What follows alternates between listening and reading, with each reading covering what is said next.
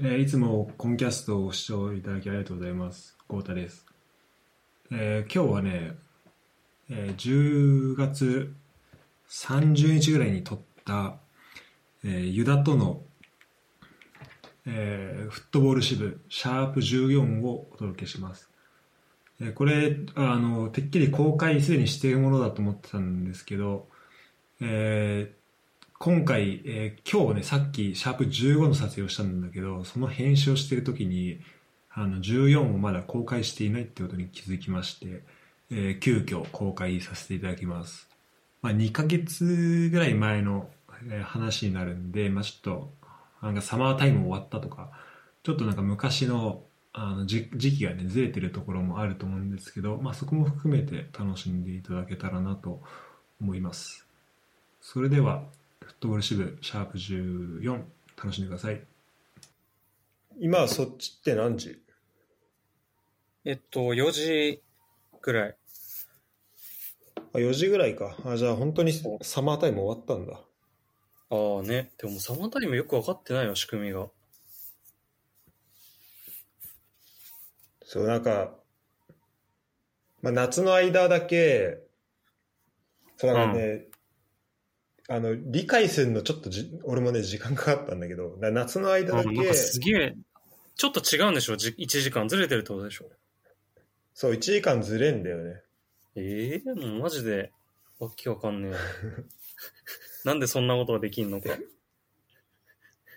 だからね、普段だと、えっ、と、どっちだっけな？そう、普段だと、だから、もう、例えば4時ぐらいから明るくなっちゃったりうんするわけじゃん、夏。まあ、4時だと早いけど、まあ5時とか。うん。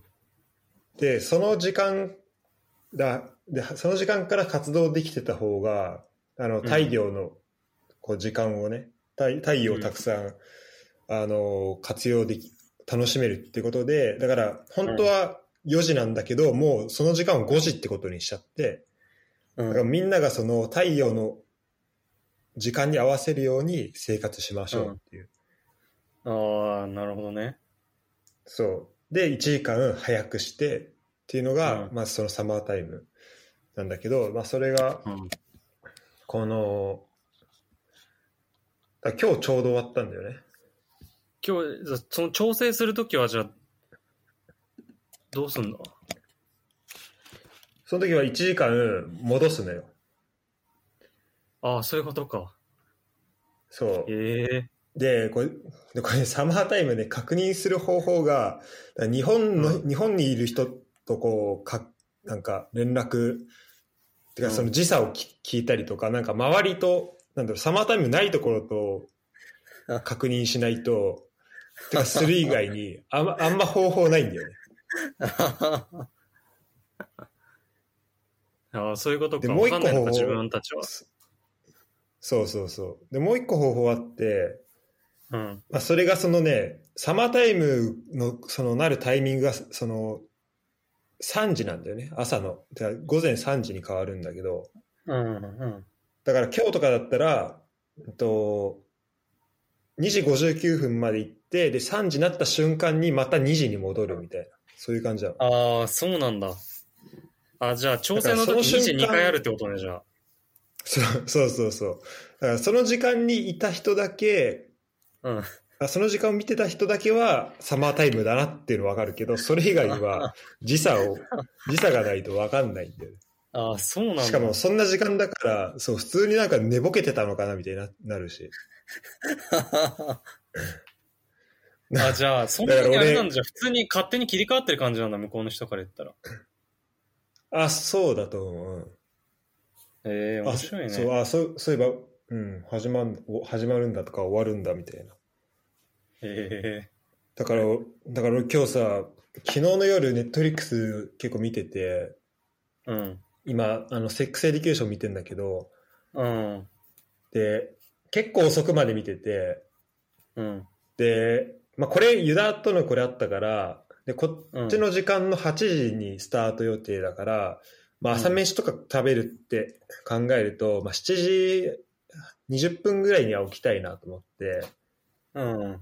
だから5、だから5時間、その、睡眠をね、少なくとも撮りたいなと思って、だから2時ぐらいには寝ようと思ったの。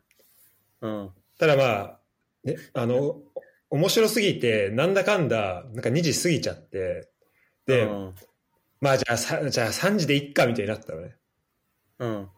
で、で2時50分ぐらいに、ああ、もう一個見よっかな、どうしよっかなみたいになって、うん。で、ちょっとうだうだしてたら、今度、サマータイム 終わって、あの、また2時になったから、あ、じゃあもう一個見れるわと思って。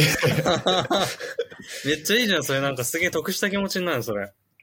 そうそうそうそうそう。それで、その日に、あの、起きてるとちょっと、得した感じがする。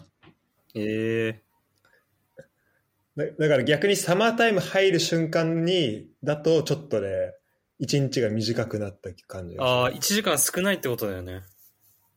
そうそうそう。ジャジャンプするってことでしょ、1時間。そうだね。ええあ、そうなんだ。ちょっと初めて理解したわ。いや、そう、これね、てかなかなか済まないと、あの、こう感覚がつきづらいと思う。俺もやっと2回目のヨーロッパでやっとなんか分かってきた感じがある。はいはいはい。ええうん面白いね。まあそんな感じですね。ユダはどう？最近は。いや、そうだね。ちょっと今、仕事変わって、うん。あ、そうだよね。そう、今、そう、今、なんか、人事の仕事になったんだけど、ええうん。そうで、再、なんかもう全然や、もう入ったばっかりのくせになんか採用とかやらされてて、えー、すごい、マジで。そうそう、だからなんか面接やってた、つい何週間前までやってたのになんか逆に面接受ける側になってて、すげえ、なんか、よくわかんない。気持ちの整理がついてない。いや、でもめちゃくちゃ面白い、大変だな。そうそう。あそうなんだすげえ、まあ、そう、面白い面白い。なんか、こういういいろんな履歴書とか見て、その喋り、話し方聞いたりとかするのは、めっちゃなんか見てて勉強になるね。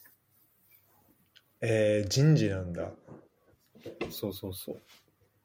それ、まああんまり、あれかも言えないかもしれないけど、その、うんじゃあ、結構なに、その、本当実際にもう面接ししてって感じ？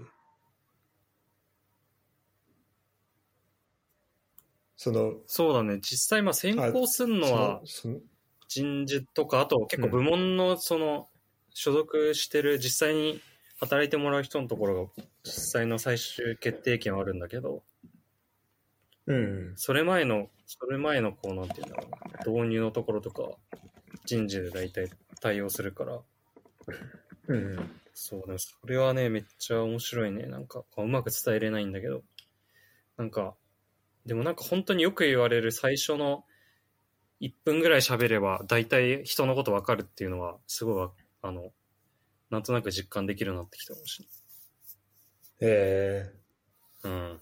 まあ、そこだけ判断できないけど、なんか大体こういう人かなっていうのは、わかるようになるよね。ー、まあ大体それが外れないのか。すそうそうそう。なるほど。まあ、まあ印象もあるかもしそうだよねれない。そう。うんうん。でも、そのなんか会社のこととかもさ、こう、分かってないといけないみたいな状況なそうなんだよ、マジでそう。いや、その状況でもう逆、大変だよね。そう、もう逆質問とか怖いもん。確かに。確かに逆質問いいの来たらね。そうそう、いいのはあんま来ないでほしい。本当そう。怖い、それが。っていう感じかな。うんいや、あと、まあ、知らせにやってもらってるあの、ファンタジーフットボール。ああ、調子いいよね、ユダね。めっちゃ今、めっちゃ面白いね、あれ。第一節だけど。そう、だそのなんかリアルタイムに反映するって知らなかったから、結構感動した。昨日見てたから、ちょうど、アーセナル。まあ、あ、本当？あ、そうそうそう。すそうだよね。そう、すごいよね、これね。そう、すごい。そう、み、めっちゃ見やすい時間だったんだよ。日本で8時半とかで。あ、そうなんだ。あ、確かにそそううだね。そううん。そう、だから結構日本人マジで見てたと思うんだけど。もうだって、4人決めてんじゃん、ユダのチーム。いや、でもめっちゃ考えたよ、マジで。本当に、ずっと。電車、マジ？行き行き帰りの電車の時とかずっと考えてたしな。うん誰よりも考これ面えたりして白いよね。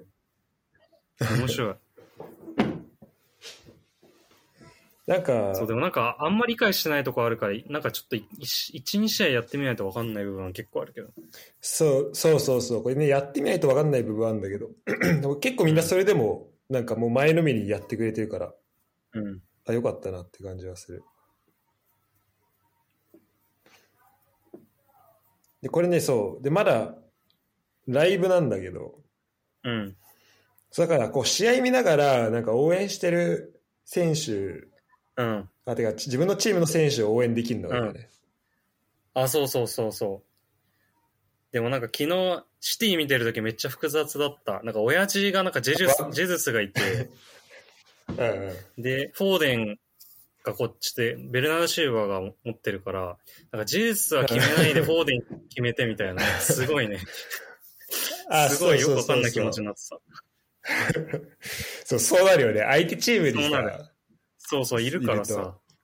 そあとなんか自分の応援してるチームの対戦相手が、相手対戦相手で、例えばなんかレッツ応援してて、あの、んフロンターレとやった時に、なんか、あのー誰？まあなんか家長をなんか自分が持ってるみたいな状況になるとすごい複雑になる。う。活躍してほしい。いけど、いや、普確かに。にリアルの試合だと、リアルの試合だと点決めてほしくないから。や、ほんとそう、ほんとそうん。いやでもこれはいいよね。なんか試合も見見たくなるし、で、選手も覚えられるし。う。ね。あれなの、そのプレミアリーグだけがやってんの？っていうわけじゃないんだいけ？ど。や、うん、これね、もともとね、フランこ、今俺らが使ってるのはフランスのアプリなんだよね。あ、そうなんだ。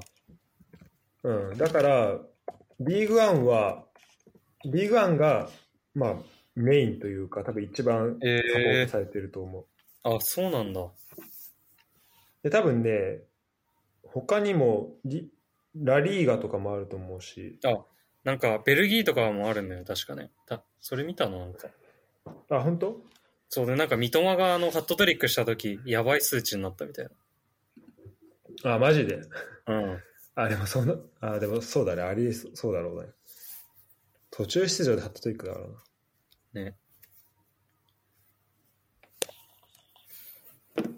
そう、いや、これ面白いよね。ちょっと、まあ、まだこれ J- 1試合目はじ途中だけど、そうね、J リーグで見たいよね。そうチリーグやってほしいな、これ。だから J リーグも昔あったんだけどな、こういうの。なんだっけ、なんかあったよね。えっと、それこそファンタジーサッカーみたいな名前だった気がする、ね。いや、なんかあったんだよ。そうファンあの、なんか、高校ぐらいの時あったよ、確か。うん。俺なんか小学校の時にやってた記憶がある。小学校、高校ぐらいの時まではあった気がする。うん。ただか多分どっかでなくなっちゃったよね。ファンなんとかだよ、確か。うん。ファンサカかな。ファンサカかな。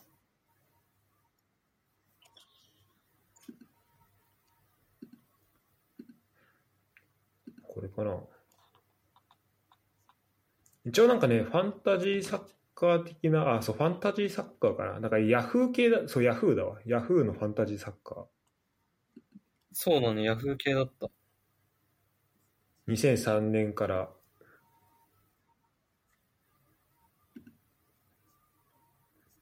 へえ。あ、2015年で終わってんだ。いや、これ面白かったんだけどな。あ、そうなんだ。なんか、そうね、このアプリとかが出てたら変わってた気がするよね。ああ、確かにね結構先。取りしてたんだけどな。いや、確かにほんほんとそうだな。アップ、ちょっとやっぱブラウザで。あれだよね。うん。なかなか、それだけだとね、ちょっと、うん。あと、うんあとそこから多分お金を得るっていう仕組みに多分あんまできてなかったんだろうな。うんうんうん。結構なんかディフェンスの多分です。だ今俺らがやってるのは得点ベースだけど、あし、うん。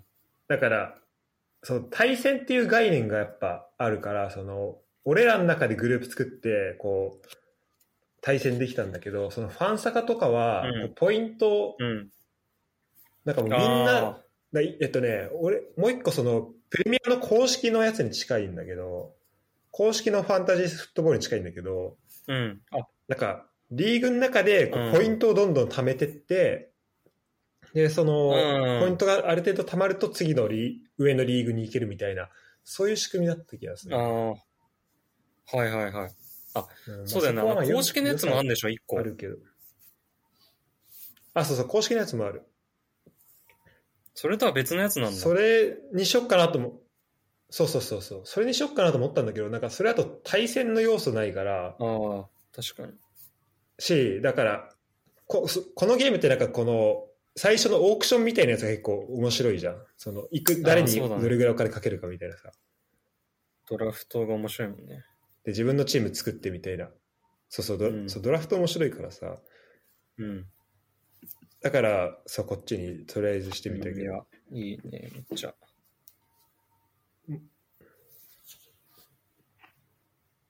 まあ今日で、とりあえず、プレミア1節目は終わるから、ちょっとどうなるかってところだね。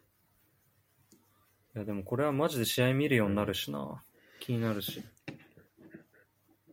そうだね。うん。うん。でもこれでなんか、プレミア、ってか、な、どういうチームとやるんだっけなとか見てたらやっぱ、プレ強いチームが多いからビッグゲームが多すぎるな。毎試合毎試合プレミアって。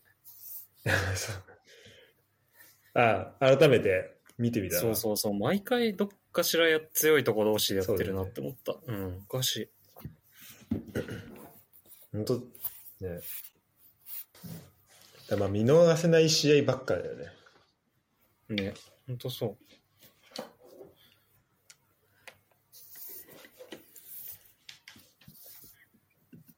じゃあ、フットボール支部始めますか。はい。ちょっと、ラグが強めではあるけど、まあ前回と同じ感じでね、うん。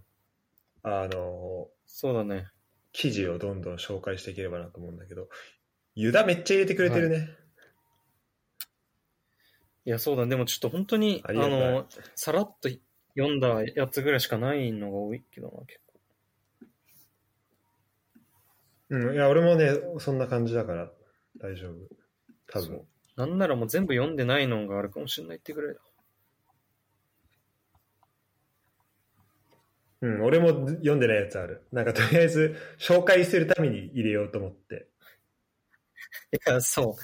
タイトルで入れちゃってんのはね。そう。ここで読む、ここで読むために入れてるみたいなとこあるから。いや、そう。ほんとそあと、あと一個完璧に間違えて入れちゃった。それ、ね、何個か間違って入れちゃってんだよな。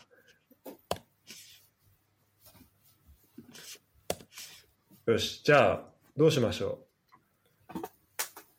えーと、じゃあちょっと、また適当にこう、うん。そうだね。あ、じゃあ、あの、シラス見に行ってたっていうのもあるし、二人うん。あ、いいよいいよ。じゃあ、あの、ハットトリックの三笘のやつ。えーっと、10月3日に俺が追加したやつかな。あ、そうだな。あと、20日にもやってる？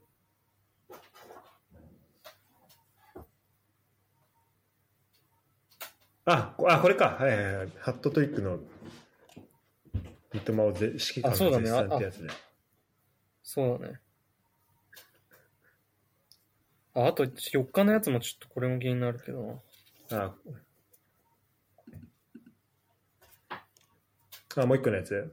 そうだね。ちょっとそれも2つ、もう同時ぐらいな感じでいいか。オッケーオッケー。いや、そう、これね、三笘の記事で、うんと、そう、だからさっきもちょっと話出たけど、2-0で一人少ない状態だったんだよね。で、後半立ち上がりから出て、で、ハットトリックで、うん。まあ、大逆転っていう試合だったんだけど、うん。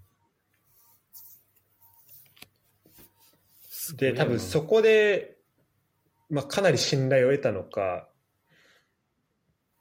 そう、俺、で、次の週にね、あの、ベルギーのオイペンっていう街があって、うん。あの、ドイツの国境から、多分、国境からだったら、マジ電車で、あ、車で10分ぐらいで行けるところだと思うんだけど、そこまで、あ、マジで？あ、そうなんだ。あの、知り合いに車で連れてってもらって、ええそうそうそう。車で連れてってもらって、で、まあ、見に行ったのよ、三笘を。三笘が、うんそのオイペンに来るっていうところ、ことで。うん。あ、三笘見に行ったんだ、やっぱ。で、オイペンって、あ、そうそうそう。あの、なんだっけな。そのブリュッセルのね、チームが来るってことで、そう、まあ、見に行くしかないっしょって言って行って、で、オイペンは、あれなんだよね。あの、豊川がいたいたチームだったらしいね。なるほど。あの、なんか、降格をギリギリだったのを、なんかうんうんうんハットトリックですくったうん。のがあったと思うけど、豊川。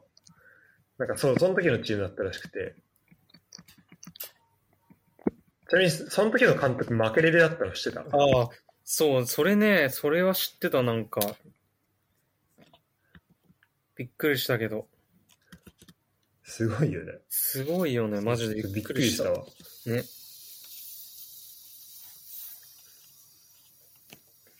それでね、スタジアム行ってきたんだけど、うん。あまあなんか、ちょっといろいろトラブルはあって、あの、うんなんかオンラインでチケット買おうとしたら、その、うん。あの、2人で行ったんだけど、なんか1枚ずつしか買えなくて、そうなるとこの場所がこう違うところになっちゃう可能性あるから、うん。じゃあちょっと現地であの2枚買おうって話したんだけど、うん。なんか現地で買うとしたら、俺らが到着するより多分2、3時間前ぐらいにもう、なんかその販売を終わっちゃうの、なんか販売終えちゃうのか、ええなんかそういう感じのルールだったらしくて、うん。なんか、その、オイペンまで車で 2, 2時間ぐらいかけて行ったのに、なんか、あの、チケットあげらんないよみたいなこと言われて、で、マジかみたいになって、で、そこで、その、だから、あの、オンラインに買おうとしたけど、その、別々でしか買えなかったみたいなこと言ったら、もうめちゃめちゃ優しい人で、その、うん。販売員の人が。うん。で、手配してくれて、うん。で、なんか、俺らは、その、なんか、豊川いたのも知ってるから、で、うん今回、三笘がく、来るから、その、オイペンを応援、まあ、そう豊川いたの知ってるから、応援しに来たんだみたいな感じで、その、うんああたかもなんか、オイペンファンみたいな感じで、あの、なんとか説得して、うん。そう、そしたら、あの、チケット取ってくれて、まあ、入れたんだけど、ええ優しいね。ね、だから、日立台みたいな感じ。もうめ、ええいや、確かにその試合見てたんだけど、ダゾーンで。そんな感じだったね。あ、うん。あ、それさ、 DAZNで見てたんだね。いいね。そう、 DAZNでみ、あ、 DAZN今、三笘やってんだよ。今日のやつもやるんじゃないのかな、多分。素晴らしいね。うん。普通に日本語解説あるよ。あ、今日か試合。えーあ、マジで？うん。えー、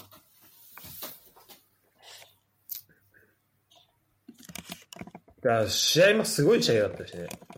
そうだね。いや、どうだった三笘？結構近くで見てるわけじゃん。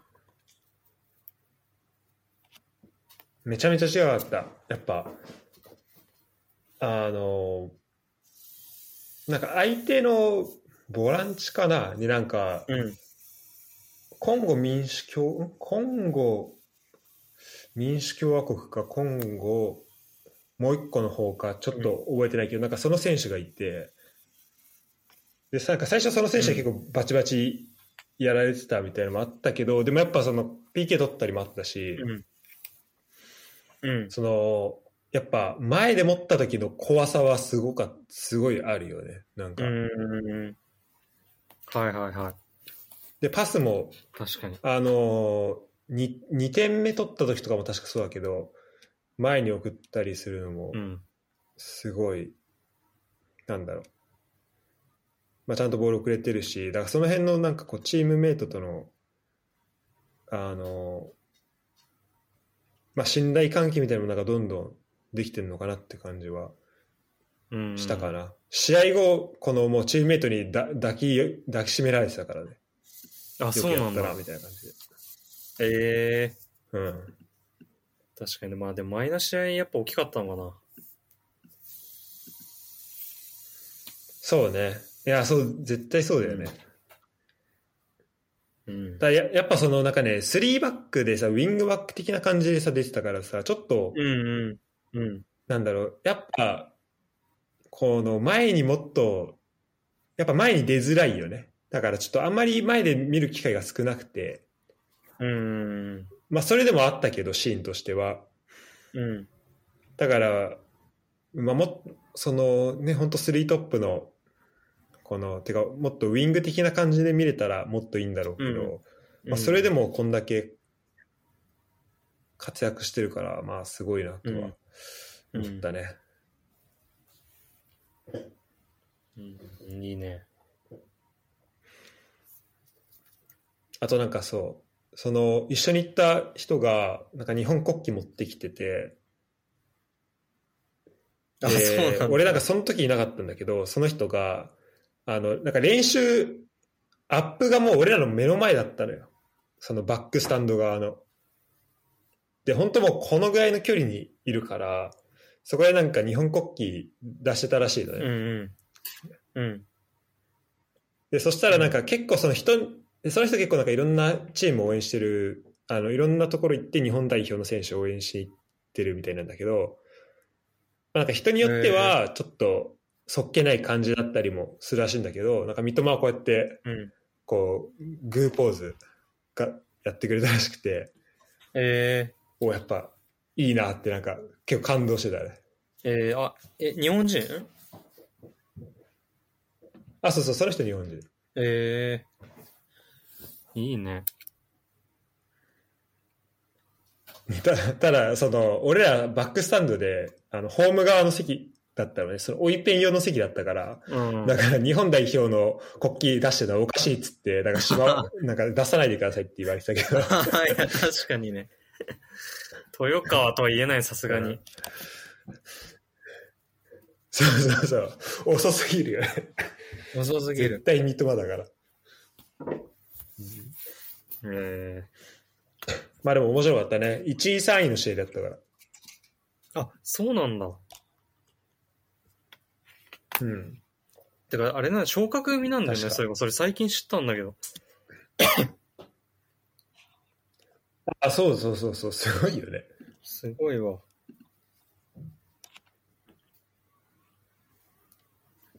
確かにサンジロワーズ、ん？サンジロワーズ、その三笘のチームが昇格組だっけ？うん、そう。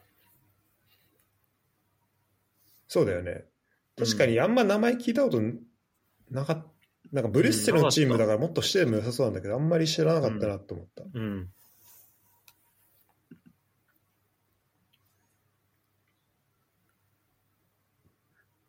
ユダはどうそのテレビで見てて、どうだった？結構朝早かったよね、時間としては。そうだね。まあ、ちょっとね、ず起きたら後半もう始まっちゃってて全部見てたわけじゃないんだけど。いや、でも、うんうん、結構やっぱボール集まってきてる感覚あったね。ああ、そうだよね。そうそう、やっぱそこが全然、なんか最初はボール来なかったらしいじゃん、み三笘はもう。えー、そうやっぱだから海外の人って特になんか最初の数数試合でやっぱインパクト残せるかどうかって超大事なんだろうなって思った。やっぱ攻撃の選手特に。うんうんうん。そうだよね。そう、古橋とかも多分そうだろうしなハッ。キックはすごいな。ああ、そうだね。うん。ううんん、そこで信頼掴んだからボールあんだけ来るんだろうし。ううん。ある意味だとだから、まあ、ユンカーとかもそうかもね。最初でもめちゃめちゃ、確かにそまあ、まあもうなんかそのクオリティは出してるとは思うけど、し練習の中から。う。うん。なんかこう、まあさまあ、特にサポーターから見た時かな。のなんか感じ。うんこの、まあだから最初で決めてくれると、なんか応援しやすいというか、わあのいいよね。うん、そうそうそうん。見てる方も。で、まあチームメイトもね、う。うん。こう、まあ信頼できるようになると思うし。うん。なるほど。ちなみになんか、対戦相手の、えっとね、これ、コンゴ、人民民主共和国かな？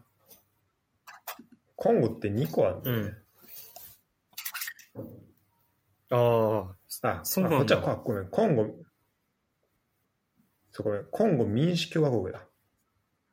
コンゴ民主共和国と、コンゴ人、コンゴ共和国があるんだわ。そうそう、コンゴ共和国とコンゴ人民共和国があって、だめちゃめちゃややこしいんだけど、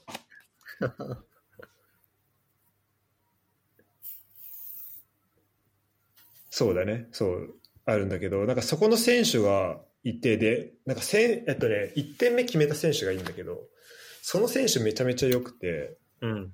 ちょっと今後期待したいなっていう感じ。江戸えー、海海援部っていう選手なんだよ。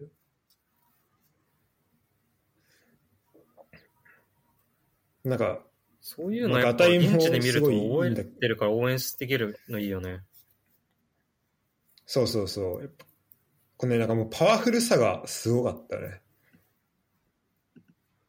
えなんかもうそん、そん、なんか、存在感すごいあって、ちょっともう、なんか負けレレっぽい、なんか負けレレって呼んだけど、勝手に。ちょっとガタイ大きめな。もうどこでもいるみたいな、そういう感じの選手だったね。で、点も決めてたし。ー。で、点もなんか結構すごいミドルで迫力ある感じだったから、うん、すごい印象的だったね。ほうあと、じゃあもう一個のフットボリスタの記事かな、これは。ああ、そうだね。えっと三笘の記事なんだけど筑波大学のやつ。そうそう。今、今もうこれ、あれなんだよね。えっと、有料になっなんか無料期間だったんだけど、一時期。うん。今はい、あの、その期間が終わっちゃったっぽいんだけど、まあ、面白いの、面白かったのが、まあ、要はこの、えっと、三笘の、その、なんかこう方向転換を、方向転換をまあどういうふうにやするといいかみたいな、その研究をしている、えー人が、まあ、いるっぽくて、その運動的なところの研究かな？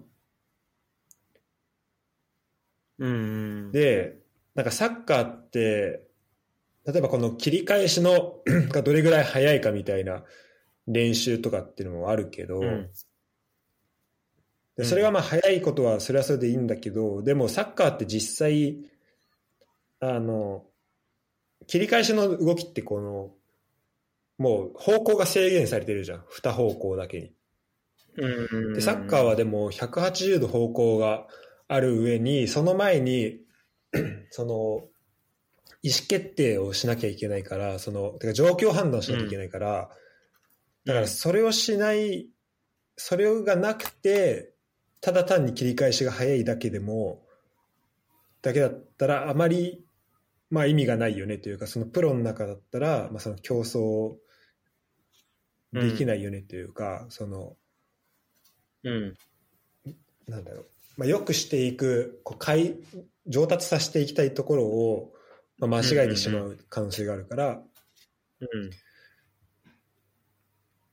からその辺のねこう説明みたいなうん。ことをしていてでなんか状況判断がある時とない時とでのその体の動きの違いみたいなののこのが明らかになったらしくて、なんかその辺のねあの説明がされていたかな。へえ。ただ、あの、状況判断せずに動いた時と体の動き方が違うってこと？そうそうそう。で、実際サッカーの世界だったら、例えば陸上だったら、その練習した通りに、多分体が動くことがベストかもしれないけど、サッカーだと、うんうんその、うん。周りの状況が変わっていく中で、状況判断がある状態で、をシミュレーションできるのが、やっぱベストに近いから、だからそその状態の動きっていうのを、まあ、どんどんトレーニングできるようにしていくといいよねっていうことで、うんうんはいはい。ことみたいね。で、結構面白くて、で、なんか、そう、これね、その、ナレッジ・オブ・リザルトっていう、なんか結果の知識っていう、言われてるんだけど、うん。うん。でこれなんかバイオメカニクス的とか、そういうなんかこう、う運動の、運動力学的なところだったり、なんかその辺の話で言われたりするんだけど、うん。例えばなんか、なんかここでも言われてるけど、なんかこういう動き、こういう姿勢にした方が、その運動しやすいよっていう動き、あの姿勢とか、体の動かし方ってまああるわけじゃん。うん。でも、それ、じゃあ、例えば腰、こう言われてるやつは腰を落とした方がいいよって、うんうんあの、のがあったとして、腰を落とせって言っても、じゃあそれによって、例えば足が速くなったりとか、切り返しがいうまくなったりするわけじゃなくて、それよりも、なんか、あのあ、まあ、腰を落とすだと、あれか。まあでも、それよりもなんか、その結果としてじゃあどういうことをしたいのかみたいなところにフォーカスを当てて、例えばここだったら、なんか、うん。うん。えっと、走り出しをなんかスリッパを飛ばすように出せって説明するらしいんだけど、うん。そういう説明をすることによって、その行動をしようとした結果、その理す理想の体の動きができるというか、はいはいはい。だからそそういう体の、そう、やり方がいいっていうふうに言ってて、だよく言われる、あの、なんか長嶋さんのさ、長嶋秀夫の、うん。あの、バッティングの教え方、はいはいはい。こう擬音がめっちゃ多くて、なんかバシッと打つんだよみたいな。松井とかに教えてるやつ。あ、そうそうそう。で、なんか選手は全然よく分かんなかったみたいなやつあるけど、誰のもうちょっうとん。分かりやすいバージョンというか、その、あれをもうちょっとこう、うんうんうん。なんだろう、具体的に、例えば、こう振るとき、バット振るときの動作を、なんかもうちょっと違うものにと例えたりとか、ここの前にある、なんか壁を壊すつもりで打てとか、まあ例えばね、わかんないけど、うん。それやることによって、あの、その、狙っていた行動、狙っていた動きに集中できるというか、なんかそういうことがあるっぽいね。例えば、あの、サッカーだとなんだろうな。なんか、ここういう風にやりなさいみたいな多分あると思うんだけど、うん。例えばなんか、ラグビーで、あの、俺コーチに言われてたのは、なんか、まああまり適切な表現じゃないと思うんだけど、まあ核弾頭のように突っ込むみたいなことを言われたのね。だから、わそれは。まあ、こう、勢いをつけて、うん。あと、あの、み右手は、あの、タックルするときの腕は、なんか、相手を殴りに行く感じでいけみたいなこと言われて、うんうんうん。そのまあボクシングみたいな感じでいけみたいに言われて、だそれでこあの、だそれって要は、こうちゃんと肩でいきな、肩を使いなさいとか、まあそれうんに近かったりするんだけど、うんそれを言うよりも違うところでこうイメージをつけさせるみたいな。っはいはいはい。ていうのは面白いなと思ったなるほね。あれ、ゴルフとか最たる例かも、確かに。ああ、確かにそうだね。うんうん、ゴルフとか。ゴルフってどういう感じの説明される？いや、ちょっと全然わかんないけど、なんかと、なんか、2、3回やった時に、時計の何時にいると思って、こう、だからそう、何時の方向にみたいな。多分ね、いろんなせあのうんうん。説明の仕方が多分あると思うんだよね。そういうの進んでる、多分スポーツだと思う。確かに、うん、そそうだね。本当フォームが大事だもんね。もう命じゃん。うん。だから、ゴルフは、ど、うん。ゴルフは、その、まあ、あるある程度、スタティックな環境で、同じ、うん。まあ、それでも、あの、ゴルフ場行ったら、まあ、その、地面も含めて変わるけど、まあ、その、例えば、打ちっぱなしとかだったら、ある程度、一定な環境の中で、どれだけ同じことをできるかっていうところで、うん、そこにあった教え方っていうのがあると思うね。で、サッカーはサッカーで、まあ、また環境はどんどん変わっていくっていうのを前提として、じゃあどうやって教えるのかみたいなうん。ところ。はいはいはい。なんかそこの違いとかはなんか面白い面白いかなと思うかな。で、ここで出てるそのさっきのスリッパの例とかも、なんかこれはハードル走の指導現場の例らしいから、だからそれもどっちかというと、か再現性で言うと、その状況は、同じ状況は起きやすいから、うん。うん。うん。だサッカーのじゃあ方向転換はどういうふうに？あだからさサッカーまずだから状況を状況判断を含めた練習をどうやっているのかみたいなところとはいはいはい。あとでそこに必要なでで多分今回の研究でで大きいのはそこで使う筋肉が違うっていうことが分かったから、うん。体の使い方違うって分かったから、じゃあこっちの体の状況判断がある時の体の使い方に応じた練習っていうかトレーニングをし,、しようっていう、それができるから、そうなると状況判断があった時に、状況判断が早くなるってだけじゃなくて、その時の体の使い方も上手くなるように、うんまあ、できるというか、うん。うん、なんか、それはこの研究とこういう実際のフィールドの部分が、まあ、融合していくところなのかなっていう感じはするはいはいはい。まあ、これ実際の三笘がどういう練習をしてたかみたいな内容もあるんで、これまあ聞いてる人で興味あったら、ぜひ見てもらえると、読んでもらえるといいかもね。それそれで実際、三笘がそういう練習してたってことだもんね。そうそうそう。でまあ、これ詳細は、あれ言わないけど、なんか、あの、まあ、このなんか制約主導型のアプローチっていう話は、まあ、この中でも出てて、まあ、要は、えっと、やる、なんかこうピッチの中で、こう状況を決めて、うん。あの、それによって、こう、やりたい練習の中で、まあ、目標としているものを、こう、達成す、達成できるようにするというか、うん、で、それを、コーチがこういうことしろよとか、ここを意識しろよって言うんじゃなくても、その、その練習のデザインの中に、それを、で練習の中にそれをもう組み込むというか、はいはいはい。練習のルールの中に組み込むみたいな。のがあって、だからそうすると言わないでも自然にその選手がやりたいこと、そのこ指導者がやりたいとか、やりそう再現したいって思ってることをまあできるみたいな、そういう状況に、うん。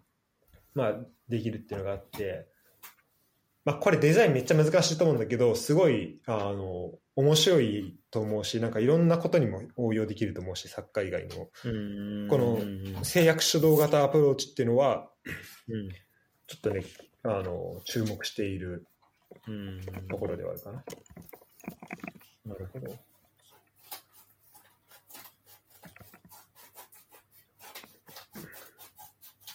まあ、そんな感じですかね。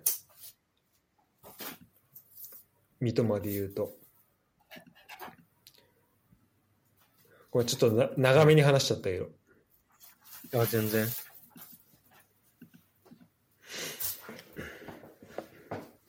じゃあ、どうしようかな。えーっと、じゃあ、ユダが入れたやついこうか。てかね、ユダと俺がね、被ってんのなんだよね。同じ日にあ、マジで？3時間、3時間違いぐらいで入れてんのがあるんだけど。あ、本当？えーっと、ホーホームタウン製の話かな。う。ああ。はいはい。あと、あの、浦和レッズスペシャルインタビューも被ってるわ。登録のやつ。あ、本当だ。まあ、これは被るわな。どう、どうしようか。じゃあ、ちょっとま、えっと、レッツ関係でいく？そうだね。スペシャルインタビュ登録のやつからいく？ー。いや、これはめちゃくちゃいい記事だったな。いやー、これ、すごいよね。うん、本当に。これを無料で読めるのがマジわけわかんないな。いや、本当これ仕事中ちょっと見て泣きそうになった。ねえっ、と、どこだ？これか。うん。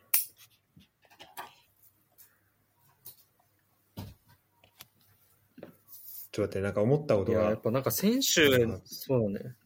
うん。そうなんだよ。やっぱ選手によってのなんかサポーターをの意を組んでくれる選手と、うんうん。なんか、あの、まあ、組んでくれないってわけじゃないけど、なんかそれをこう表現してくれる選手と表現し、ししあんましない選手っていうのがいると思うけど、結構コオロキってそういうのは表現する選手かなと思ってて、うんうんうん。で、なんだろうな、結構なんか不器用そうで、なんかそういうの器用なのかなと思った、結構。ああ、そうだね。だからそこはしっかり絶対だよね。うん。欠かせないというか。そう。そうそれは本当にそう思ってるからっていうのはあそういうのるかもしれないけど。いえ、いや、そうそうそう。ね。本当そうだと思うけど。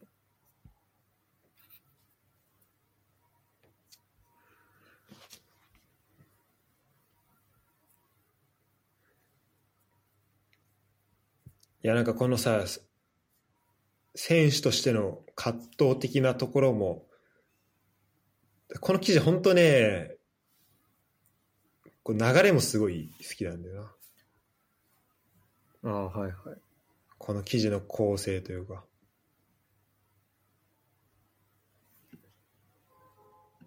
だから人、人となりもつ伝わってくるし。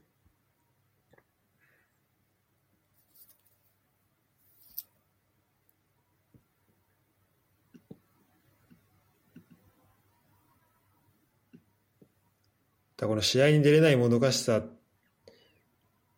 が、まあ、もういいかなっていう気持ちに変わることもあったっていうのが、まあ、あるけど、うん。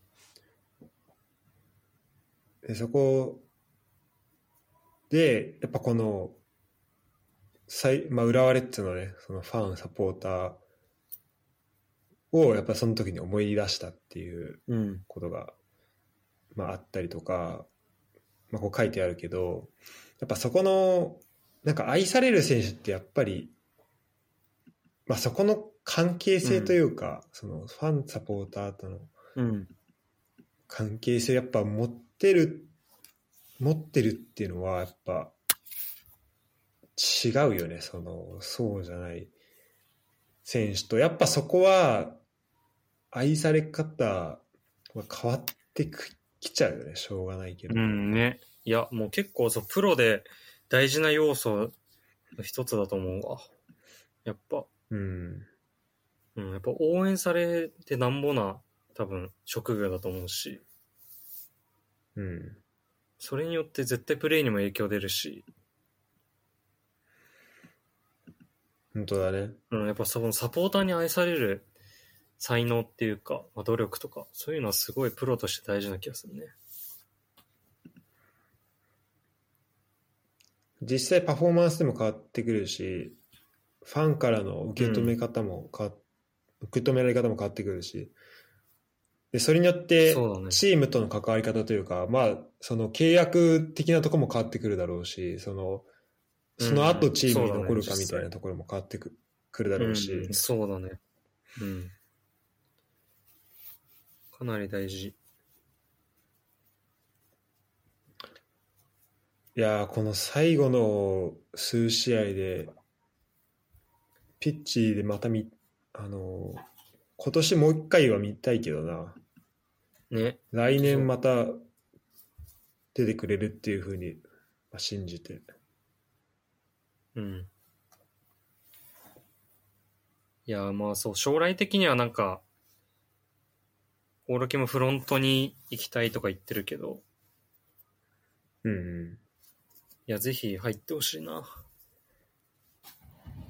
そうだね。うん、やっぱこういう選手が、こういう人がフロントにいるっていうのはサポーターからしたらすごい、やっぱ嬉しいし、うん。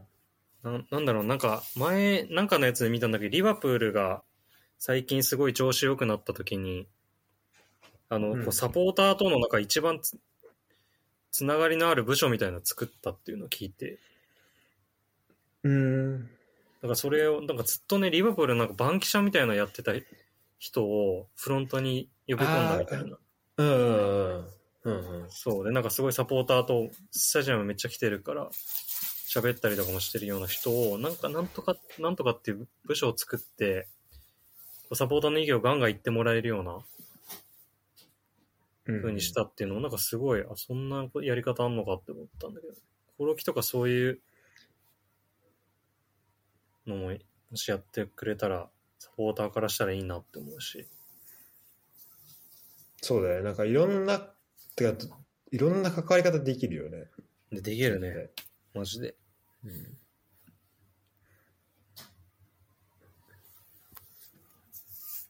そうだからこの記事の中ですごい良かった部分がてかいいなと思ったのがだ今こうあまり試合は出れてないうん。わけじゃん最近は、でその出場機会について話したことはないのみたいな。あの監督とね。って聞いた聞かれるとなんか逆に監督に言って試合に出れるんだったら、それはそれでどうなのかなと思うっていうのを言ってて、うんはいはい。まあなんかそそこもなんかコオロキらしいなというか。いや、本当らしいよね、この発か言ね。かっかっこいいなと思ったね、うん、うん。うん。めちゃくちゃかっこいいね、これ。うん、なんか、まあ、言葉でどうこうみたいなところよりもてかまあチームで、まあ、求められてることとかも分かってるしうん。で逆にだからそうだからまあその監督にその出してくれっていう形じゃなくて、まあ、そのプレーでちゃんと勝ち取るっていうことで、うん。でまあそれをやるやってやるっていうまあ意思表明でもあると思うから、うんなんかこれ読んでうん。いあすごいかっけえなっていうふうにやっぱ思ったね。や、これは確かに、かっこいいね、これ。うん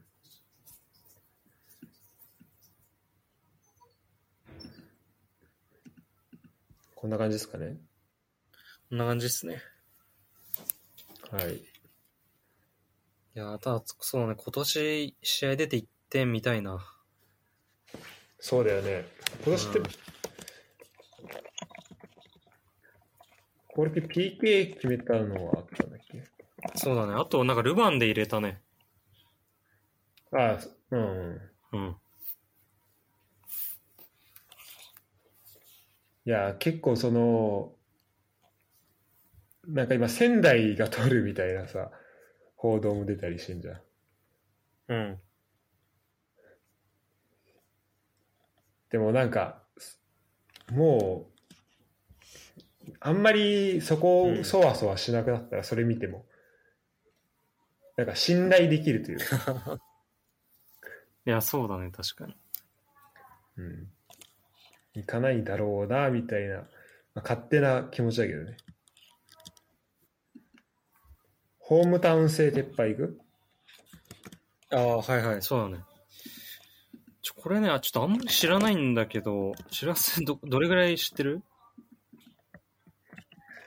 俺もあんまりわかんないし、あの、ちょっとこのラグが多い状況で読むのはちょっとあれかもしれない、うん、いや、確かに。これ結構なんかすごい大事そうと思ってとりあえず入れたんだけどさ。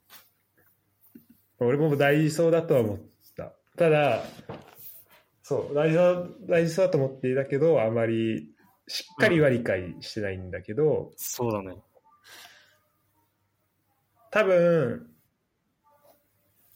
だから、まあ、J リーグってもともと地域密着で、うん、で100年構想なんか J100 年構想の中にもそれがあってみたいなところで、うん、例えば浦和レッズとかその基本的にチームの中チーム名には、まあ、企業を入れない、まあうん、読売巨人みたいなあまあそうね。だからその読売ジャイアンツみたいな感じであと d n a とかそういう感じでは入れないみたいなうん、ところがあってかなりその、まあ、企業なんだろう本当こう地域密着をもう本当最優先にするっていうのが多分あったと思うんだけど、えっ、ー、と、うん、でこれねあの劇作家の竹内さんがねめちゃめちゃいい記事を出してから、俺これ本当は本当はこれを先に読んだ方が俺よいいんだけど、まだこれ読んでなくて、えっ、と、この J リーグがメディア向けに説明っていう記事なんだけど、で、今回そのホームせ、ホームタウン制度が、まあ、撤廃っていう話は出ているんだけど、それはなんかチームがその例えば浦和レッズだったら浦和に根ざした活動をやめるっていうよりは多分今のこのホームタウン制っていうのだとなんかルールで縛られてる部分がいくつかあってでなんかそれによってそのホームタウン以外での活動がなんかうまくできないみたいなことが多分あるのかなと思って。うんそこの詳細を俺本当は知らなきゃいけないんだけど、まあでも、そこが、その、ホームタウン以外での活動がいろいろできるように。うん。で、今そのコロナとかもあって、あの、まあ都内、首都圏に限って言えば、まあ首都圏で住むっていう以外の選択肢もまあどんどん増えてくるだろうし、で、なんかまあ、あのリモートも増えてきたら、まあ、住む場所もどんどん変わってくるかもしれないみたいなことになった時に、じゃあそのそこに関連して、まあ、ファンサポーターもなんかとのこの関係ファンサポーターとチームとの関係みたいなのも、まあ、変わっていけるところなのかなっていう感じかな。はいはいはい。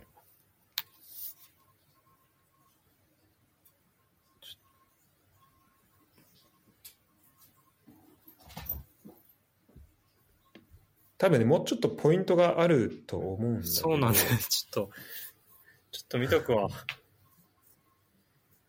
そうねこれはちょっと宿題だねお互いの。そうだね。うん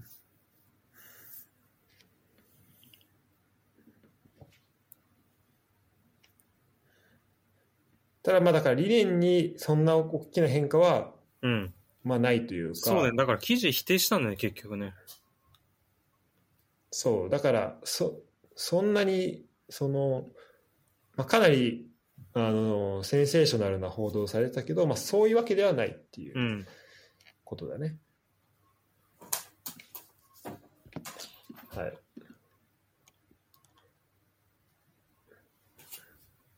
じゃあ、ちょっとさ、サクッとどんどんやっていきますかそうだね。じゃあ、ちょ、サクッといきそうなやつ言っていい？じゃん、自分のやつ。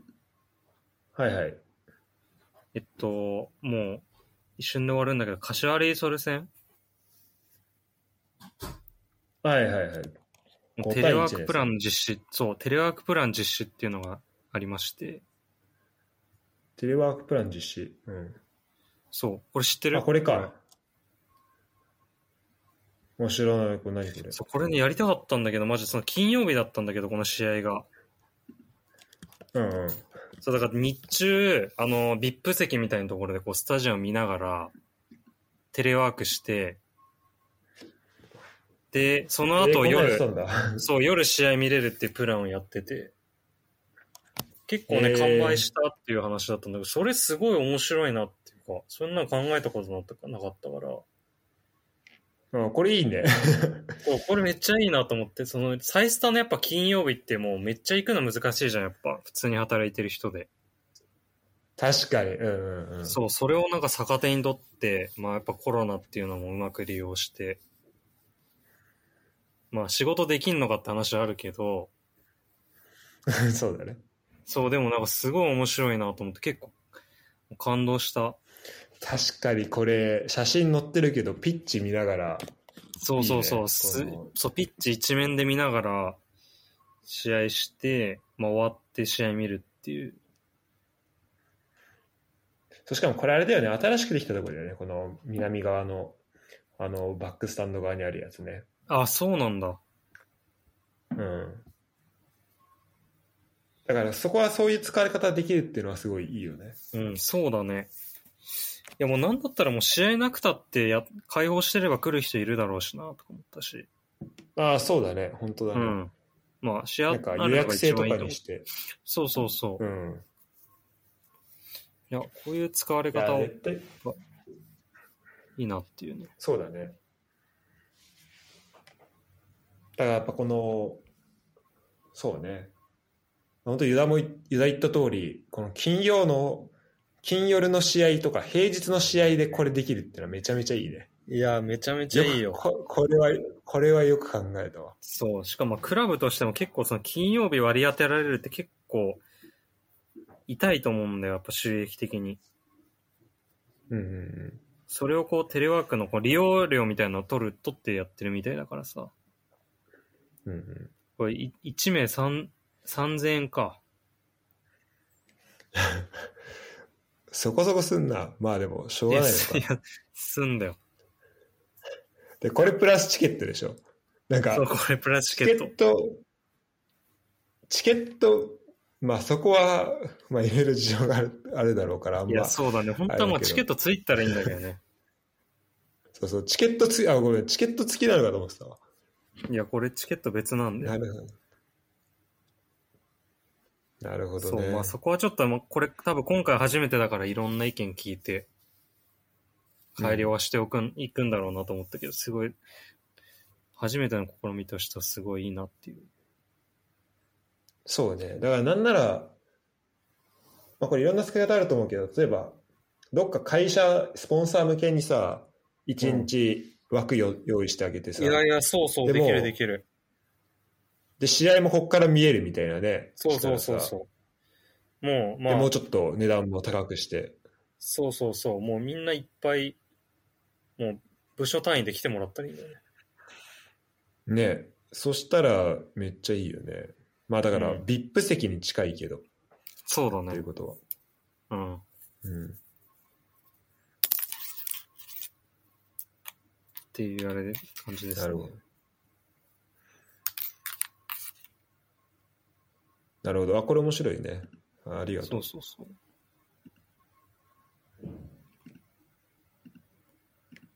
ちょっともうこの流れで言っていいもん、これもすぐ終わるやつだから、どどんどん行こう。うん。あのー本当これもスタジアム関連なんだけど、そのなんか楽天が、これ神戸か、ノエビアでやるやつなんだけど、そのなんか混雑解消で、まあ、待てば待つほどポイント増えるサッカー試合後混雑緩和実証実験ってやつなんだけど、えー、面白いね。そう、これも、もう、しらすもよくお分かりだと思うけどさ、やっぱ試合、こう、再スターとかも、もう、終わったらすぐやばいことになるじゃん。うん大変なことあるよね。大変なもんになるじゃん、やっぱ。で、それで、こう、まあ、できれば、こう、分散的にこう帰ってくださいって言うけど、まあ、それ、こう促進していくものとして、こうなんか、待ってるとポイントが増えるっていうのが、好みをやるみたいな、うん楽天が。あー面白いね。そう。試合終了後指定のエリア内で待機すると時間に応じたポイント付与っていう。うんうん。えー、あ、しかもだから、えそれが楽天モバイルとこう、そう、まあ、結びついてるそうなんだよね。そういう、うんうんちょっと、面白い。これ何？現あ、楽天モバイルなどのキャリアだったら、あ、そのアプリがあればいけるのか。そうだねっていうことだと思う、これ。楽天、楽天モバイルが開発してるっぽいんだよな。なるほどね。うん。いや、このさ、試合後の混雑問題は本当に、いや、もうやばいじゃん、結構。サイスタとかも本当、もう何年も言われてる話だけどさ、もうん。うせっかく気持ちよく帰ってもさ、やっぱそこで印象悪くなっちゃったら、もう行くのやめようってなるだろうしさ。ね。うん。しかも本当なんもない時間が多いんだよね。なんかもう無の時間が。いや、ほんとそう。マジこでそう。んなに無の時間あるっていう、この都会で。いや、ほんとそう。何にもできない時間が多すぎるんだよ。ね。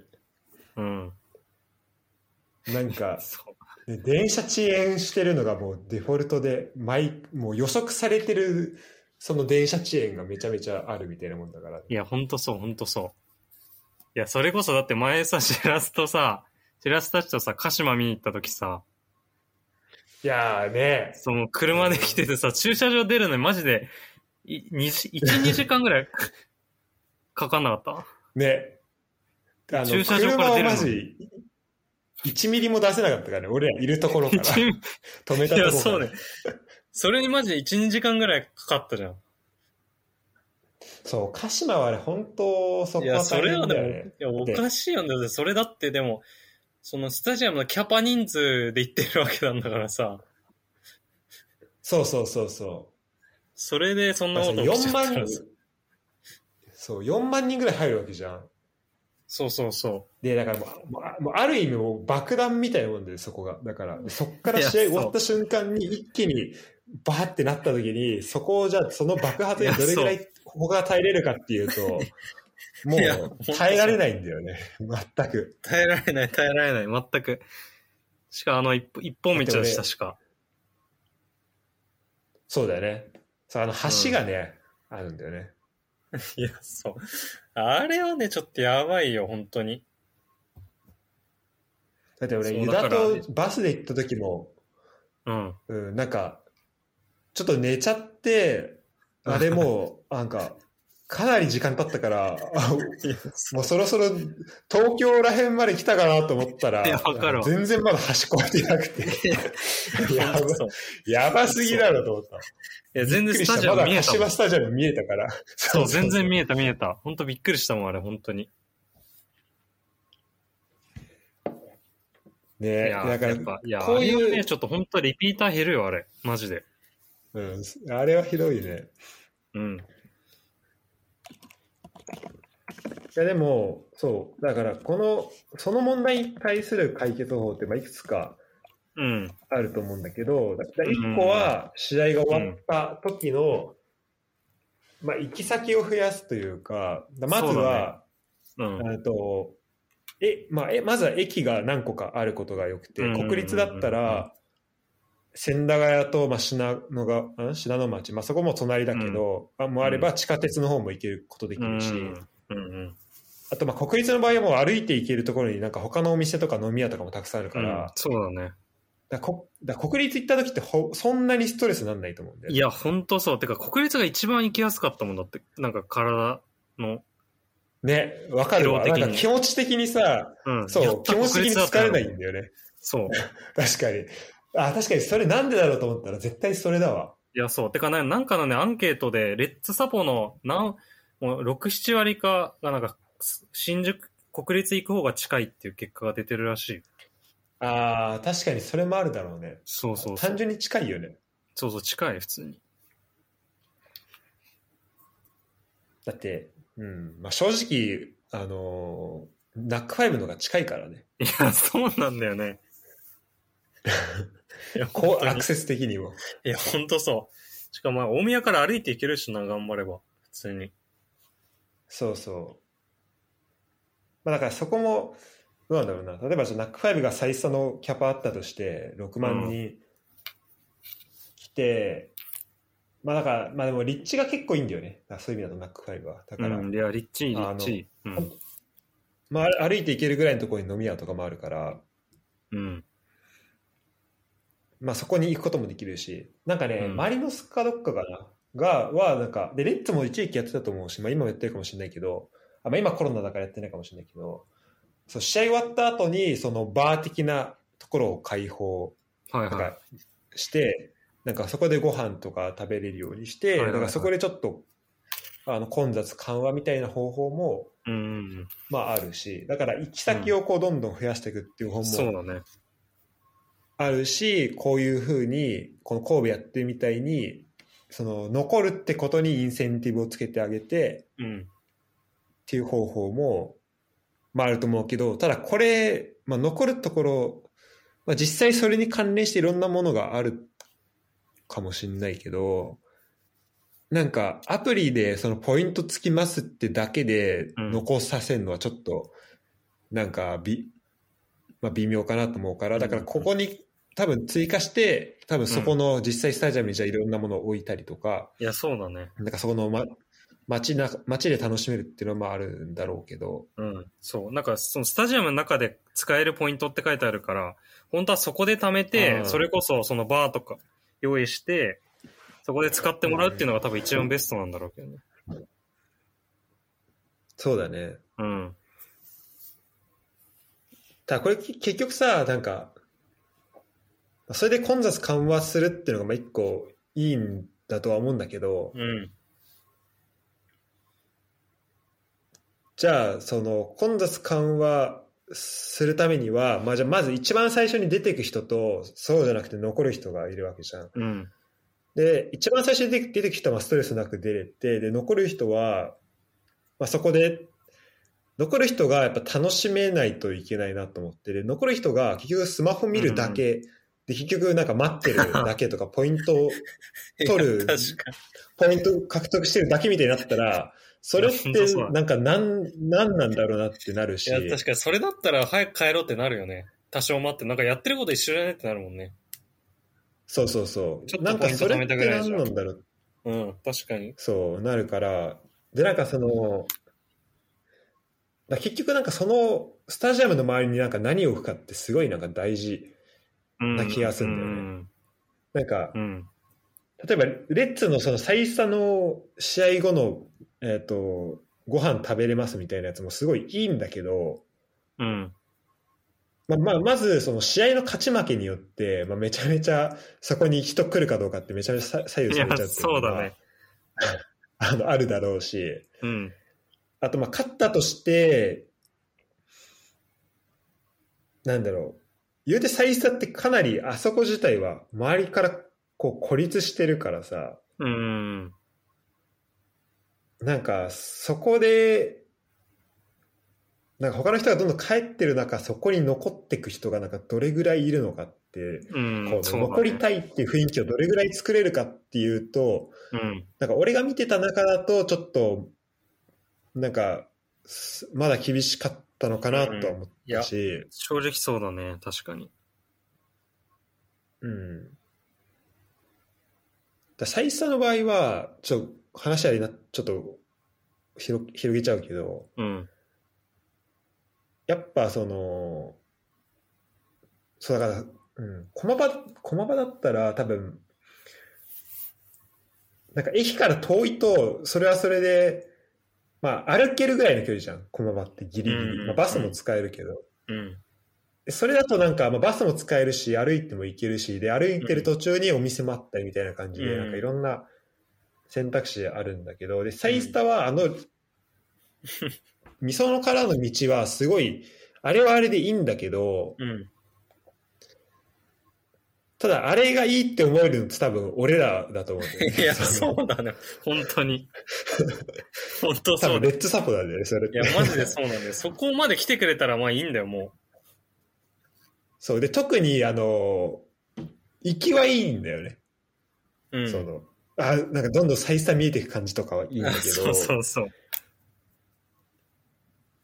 あの道も、だからあれじゃない、こういろんなお店とかがある、例えば、すすきのみたいな、この、うん。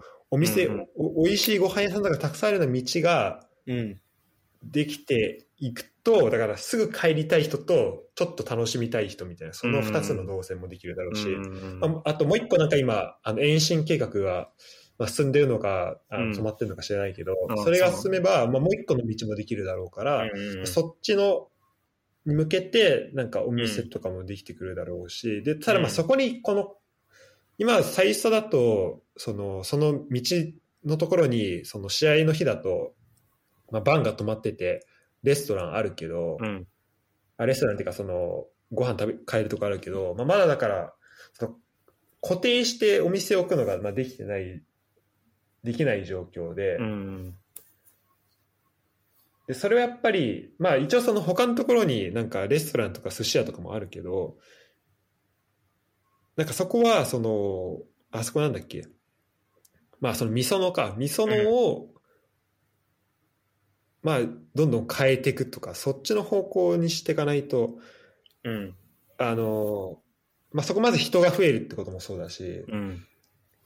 あの今レス、あの、マンションとか増えてるから、まあ人口はどんどん増えていくかもしれないけど、じゃあそこにいる人が、そこの、例えばじゃあ、サイスタロード2ができたとして、でそこにお店がたくさんできたとして、そこに行きたいなって思えるような、あの、うん。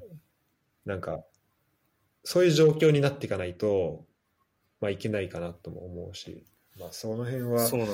なんかスタジアムだけじゃなくて、その周りにあるもの、うん。そうだね。やっぱその、今、みそのが、良くも悪くもの、そのスタジアムのための駅みたいな感じだからね。そうだよね。そういう感じだと、やっぱ、そこ、そこに寄ろうとは思わないよね。そうなんだよね。そう。うん。今やっとそのちょっとずつ変わってきてるのかなっていう気はするけどなんかうん。いでもまだまだだよね多分ねや、そうだね。いや、あとそのなんかまあ混雑解消っていうことで言うと、なんかいつも結構前から疑問に思ってたんだけど、うんまだなんか具体的なアイデアがあるわけじゃないんだけど、なんか試合終わった後スタジアムがなんかすごい閑散とするじゃん、もちろんそれは試合終わった後。うんうんうんなんか、あれもなんかすごいなんか、あそこでなんかできないのかなって思った。ああ確かにねまあなんかイベントっていうか、まあど、どういうのがあるのかっていうのはめっちゃ難しいけどさ。確かにだからそれ終わった後にそうそう、終わった後、終わった後なんかピッチ使ってなんかやったっていいと思うし。うん確かにねうん。なんか、それこそボーイズマッチとか今試合前にやってるけど、試合後にやってもいいと思うし。ああ確かになんか子供もなんかその方がテンション上がるし。だから試合見てねああなんか感化されてそうそう、感化されて。で、なんかサポーターも、今ってあんまり、やっぱ練習の前とかだから人いないしさ、試合終わった後だったらそのまま見てこっかみたいな人もいるかもしれないし。うんうんうんまあ、そう、ナイターのゲームとかだったら難しかったりもあると思うけど、なんかそういうのもなんかやってほしいなと思って。なんかボクシングとかってうん。どうなんだっけ？なんかメインの後にうん。なんかその若手の試合があるみたいな。ああ、なんか聞いたことある、それ。なんかそれをね、放送室で言ってた気がするんだよね。まっちゃんああ、いや、聞いたことあるわ、それ。それで聞いたんだわ、多分。そうだよね。なんかそれでなんか全然、もう人がめ帰るのがめっちゃ辛いんだよね、みたいなことを言ってた気がすうる。ん。なんか人が帰る、帰るんだよね、みたいな。えー、だそれが辛いんだけど、ただその中で、その若手が頑張ってる姿を見るのが好きみたいな話を確かまっちゃんしてて、うん。だからまあメインのイベント終わった後に確かに何か置くっていうのは、あり、ありだよね、その、いや、そうだね。まあ、運例えば営的なところの、そう、ユースが練習するとか。そうね、うん、確かに確かに。結構ユースの人って最初で試合見に来てたりするじゃん。うんうんうん。上で、あの、なんかアップ、アッパーの。ところ行ったり。そう。で、そのまま、なんか、試合終わったら練習したりとかしてもいいと思うしね。確かにね。いや、それめすごい見る人いると思うけどな、コアの人とか。本当に。す普通に見たいよね。いや、見たいもんだって。練習とかあんま見れないじゃん。確かにな、うん、時間合わなかったりするからね。うん。せっかくだったらちょっと残ろうかなってなるよね。そうそう、まあ試合やったらなおいいけど、別にれただの練習とかでもいいと思う。それでやっぱクラブのアイデンティティがどんどんユースの選手にも刻み込まれていくだろうし確かにで、なんかちょっとそのファンとの、まあ、ピッチサイドまで行ってっそうそうそうそう。ていうのもあるかもしれないしね。そうなったら、そのユースの人もサポーターとちょっとつながれたり。そうそうそう。やっぱなんか、あ、あの、サポーターの声ってこれぐらい届くんだとかそういうのも感じれるしさ、ユースの言いながら。うんうん。そうだよね。うん。そういうのもやってほしいな。確かに、その、しかも試合の雰囲気がちょっと残ったスタジアムでできるっていうのも、そうそうそう。いいよねまあ、負けたら最悪だと思うけどね。確かに。ユースの選手かわいちでバスそうかもしれない囲んでる、バス囲んでるのを横目に。いや、ほんとそう。確かにね。でも、ま、トップチーム不甲斐ないと逆にユースに優しいとかそういうのはあるかもしれないかああ、そう、確かに。ら。うん。ユース頑張れよ、みたいな。お前らの方がいいぞ、みたいな。確かに。だからまあ、そうね。難しいのは、だから、そういうちょっと不確定要素が多いから、うん。そこをどれぐらい許容できるかみたいなのはあるかもしれないけど、うんうんうんうんでもそのメインイベントの後にそういうのを置くっていうのは面白いね。うん。タジアム系で言うと、まあもうちょっといろいろあるから、うん。まああまりあれは言わないでおくけど、し、今回も俺は入れてないし、多分ユダも入れてない気がするうん。から、あれなんだけど、まあその、サイスタを、えっ、と、代表のスタジアムで使うかみたいなはいはいはい。話もあったよね。うん、そうだね。で、それで、うん、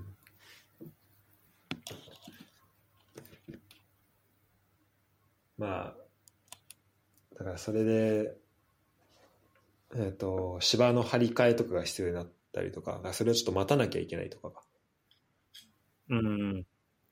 うん。で、でそのさ代表が使いたい理由が、まあ、勝率が高いから、スタサイストが一番高いから。ま あそうだねまあうん。まあ、わ気持ちはわかるけど、気持ちわかるけど、そこなんかなっていううん。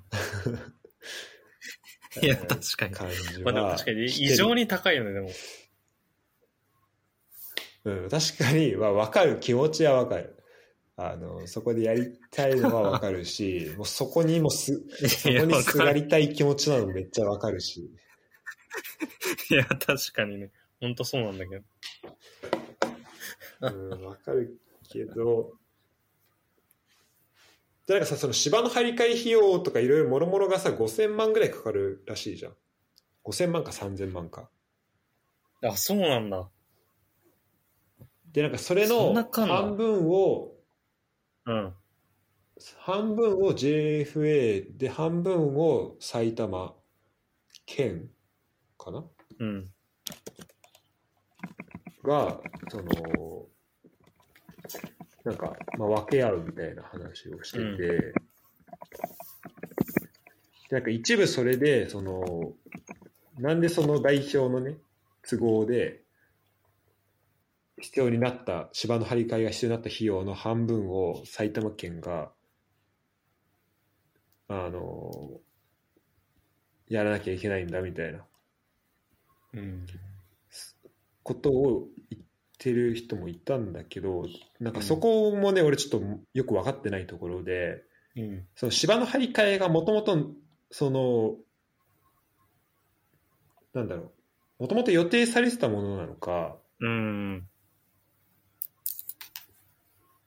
なんかその辺がね、をね、ちょっと、あ、今、このね、す坂の輪の記事がすごい詳しそうだから、本当はこれ読まなきゃいけないんだけど、うんちょっと、あの、これ聞いてる人向けに、ショーノートにだけちょっと貼っとくわ。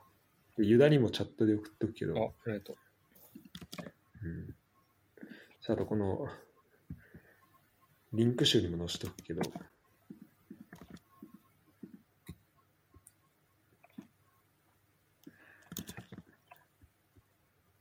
まあ、最初の芝生がどれほど、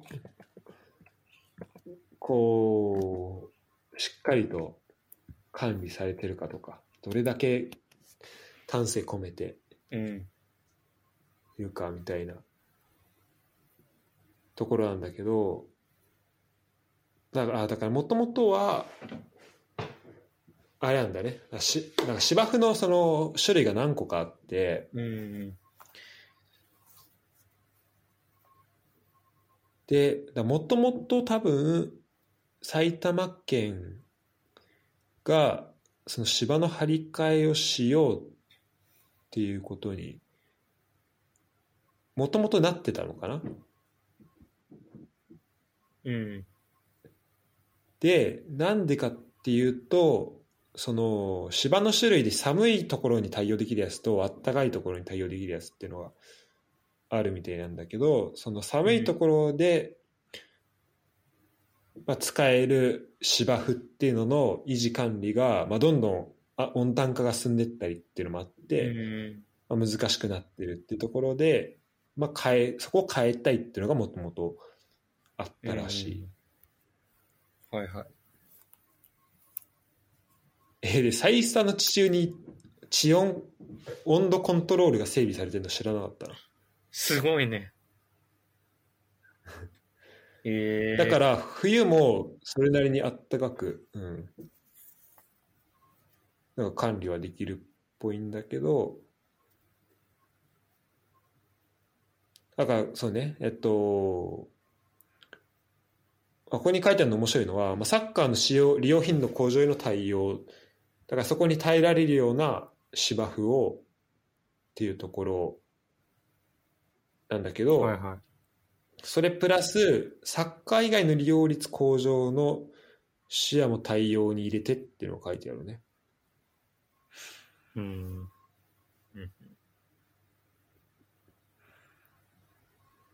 うん。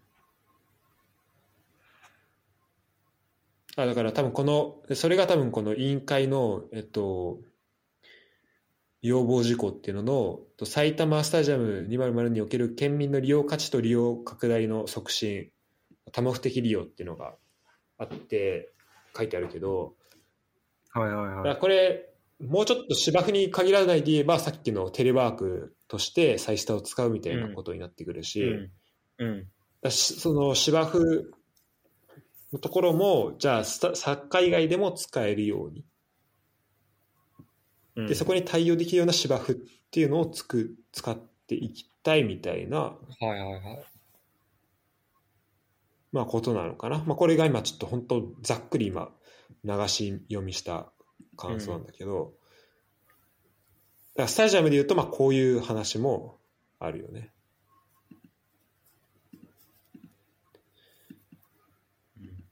まあ、なんかな結構その代表とレッツサボってなかなかなんだろう相入れづらい部分は。結構あるけど、まあ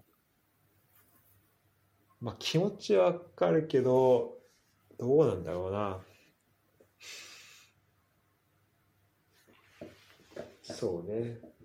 だからで今回だからその芝生の張り替え自体はもともと想定にあったからでそれプラス、多分伸びた分で必要な費用がうん多分かかるっていうことだと思う。からだからそこで折半するっていうのは、まあ、詳細わかんないけど別に悪くない気はするけどね。うん。うんうん。てかす普通かなっていう気もするけど、うんちょっとそこはまあ詳細もともと、詳細わかんない。そうだね。もともとやる予定だったもんなんだもんね。うん。そう、そうだったら、そうなんか、この、このき計画によって、その、に代表で使うことによって張り替えが必要になったわけではないと思うから。うんうんうん。うん。っていうところかな。ちょっとこの流れでワールドカップの話いく？ユダが取り上げてくれたワールドカップ各年系け、えー開催案。ああ、はいはいはい。えー、反対ではないと。なんだっけ。えー、とフランスサッカーフランスサッカー連盟会長が会見そうね、確年ってことはそう、2, 2年に1回ってことで。そうだねそうだね。で、なんか確か南米とかはもうダメだみたいな言ってたけど、うんうんやっぱ、あそうそうでかなり、りうん。いろんな協会がうん。反対してると思ったけどフランスサッカー協会はあれなんだ反対ではないっていう見解なこの時点では10月4日では、うんそうだね。えー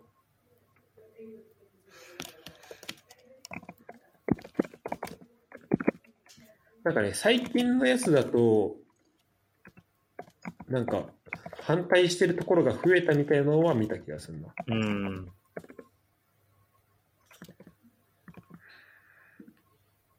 いや、でも今、ウェファーがなんかネーションズリーグとかやってるだろうから、多分無理なんだよ。そう、てか、冷静に、2年に1回ってどうやってやんのって いや、ほんとそう。今でも大変なのにさい。や、ほんとそう。試合ど、数どこの日程にどう組み込むのっていうね。うん。いや、でもほんと試合数多すぎるよ。死んじゃうよ。ねいや、結構でもそのネーションズリーグ3位決定戦やってるのびっくりしたわ。あ、マジでやってんだ。なんか、そうそう、もうクルトワが激怒してたけど、なんかこん、なんでよ、ウェファーのなんか金儲けのために試合しなきゃいけないのみたいな。3位なんか いらねえみたいな。それってワールドカップ進出は関係するの？さいや、関係ない。いや。や、関係ないはず。全然関係ない。うん。もう本当タイトルじゃない。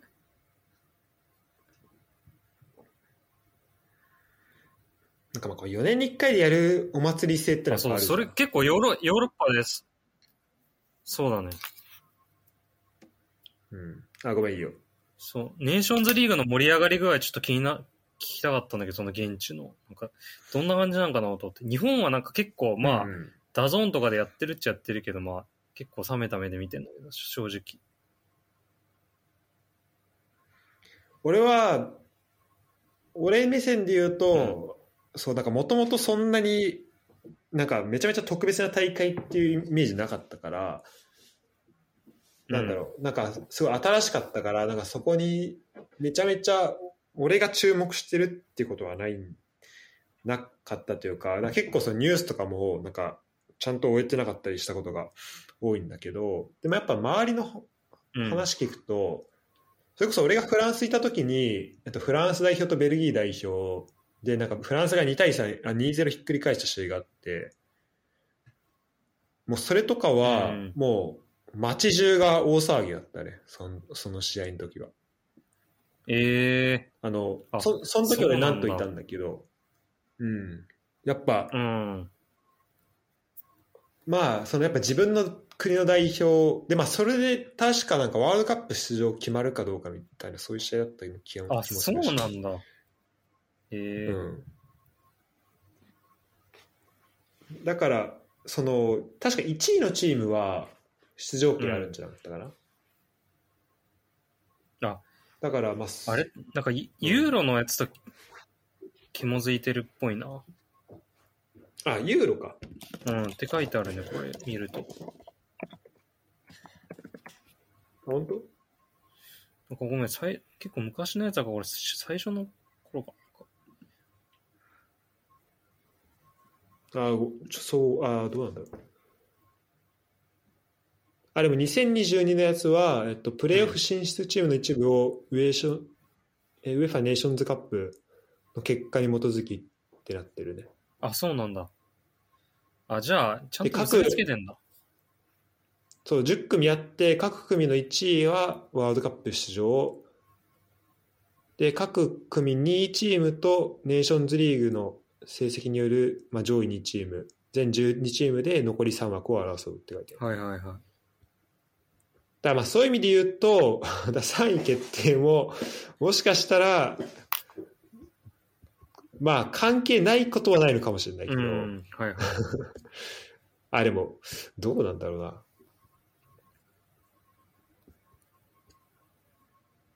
まあ、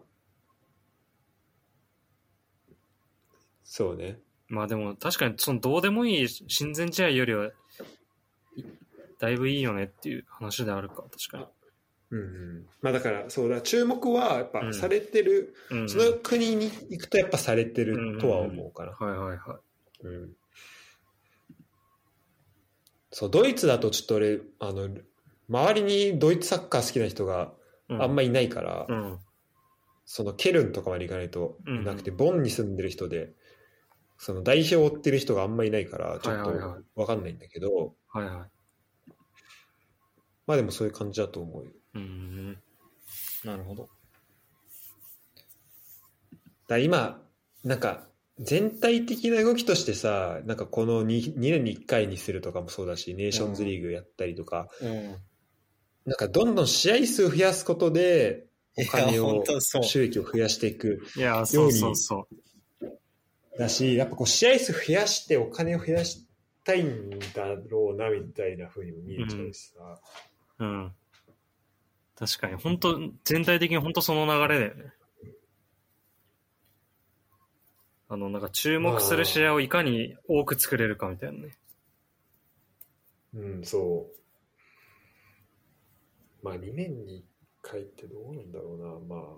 いや、に一回多いなだその、だからお祭り性は少なくなるかもしれないけど、うん。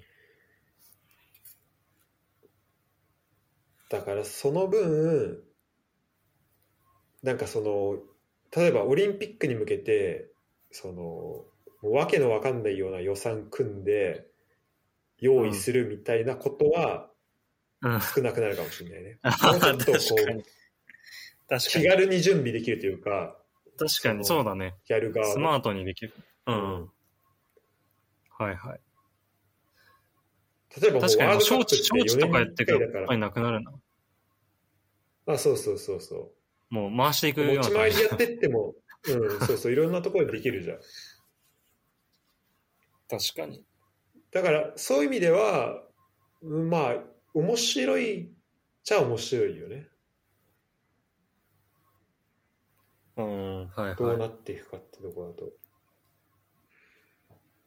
うん。だからまあでもその準備期間があった方がいいっていう場合も、国によってはある気がするからな、うんかドイツとかさ、それこそちょっとまた話戻っちゃうんだけどさ、なんかそのうん2006年のワールドカップ招致の時すごいスタジアム一斉に建て替えたんでしょ？ああ、そうだね。うん、そうそう、めちゃめちゃ、そそういう、そう、の、そのタイミング多いよね。うんそうだよね。だからそういうのにもつながるっていうのは、2年に1回でそんなことやんのかっていう話だしな。まあそうね。うん。そうだからそこはなんか結構、なんかクラブの、なんかサステナビリティ的なところにもつながってる気そうだねが。して、確かに。だから、毎、それで、だブーストして、だから、ある程度のところまで上げるっていうのは必要だと思うんだよね。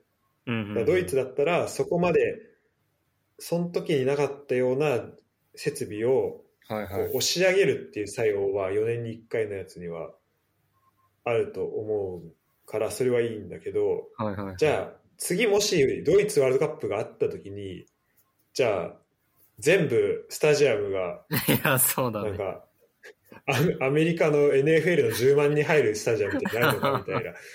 そういう、そうなるかって言うと別にそういうわけじゃないじゃん。確かに。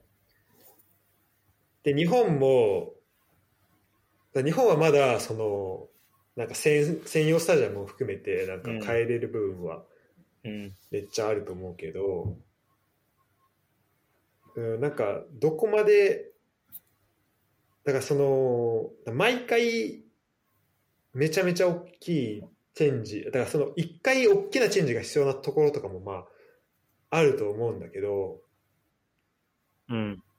だからそこを、なんかワールドカップに向けてってところで用意しちゃうと、やっぱりなんか難しいかなって気がするのは、やっぱそのブラジルワールドカップ結局やった後に、その、うん。そこに向けてどれぐらい準備したかわかんないけど、でもやっぱりその後まあうまくいっていない。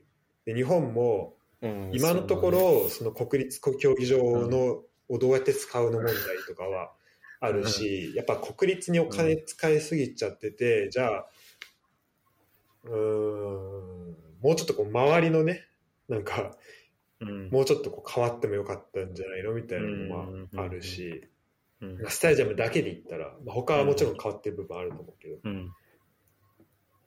そういう意味だと、その次の次、2008年の、あ2028年のロサンゼルスオリンピックとかだと、うん。えっと、もうね、ロサンゼルスは、えっと、NFL のチーム、俺が今年から応援してるチームがあって、ロサンゼルスラムズっていう、あの、羊のチームがあるんだけど、はいはい。羊だっけな？ヤギか？羊か。まあ、あんだけど、うん。えっと、そのチ NFL のチームが、あと、新しくスタジアム作って、うん。で、そそれがね、もうめちゃめちゃ綺麗で、めっちゃでかくて、何人入るんだろうな？もう、すごいいいスタジアムね。で、それはえ、ー、オリンピックでも使われるし、うん。えっ、と、で、建設費が、まあ、ウィキペディアによると、えっ、と、よ50億ドルだから、まあ、5000万、5、6000万ぐらい、あ、5、6000億ぐらいうん。かかるっぽいんだけど、でも、それはなんかわ、えっと、オリンピックでも使うけど、あそう収容人数が7万人だ。えー、立派。そうめちゃめちゃ立派なんだけど、なんか、俺が読んだ記事に、記事で言われてたのは、もうそこ、オリンピックで、に入るまでの、その NFL で見込める収益で、もうそのうん。5000億はもうカバーできる。って言ってていはい。なるほど。もうそこでペイできちゃうな。うん、だから、その形っていうのは結構理想なのかなっていう気がするね。はいはいまあ、もちろん規模は違うから、アメリカだからできてることではあると思うんだけど。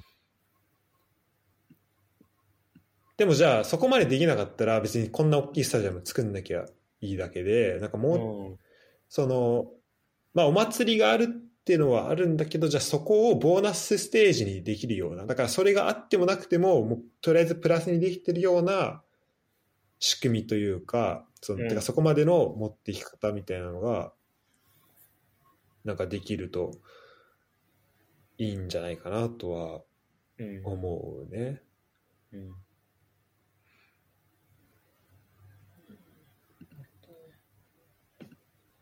うん、なかなか、うん、まあ、ワールドカップ、そうね。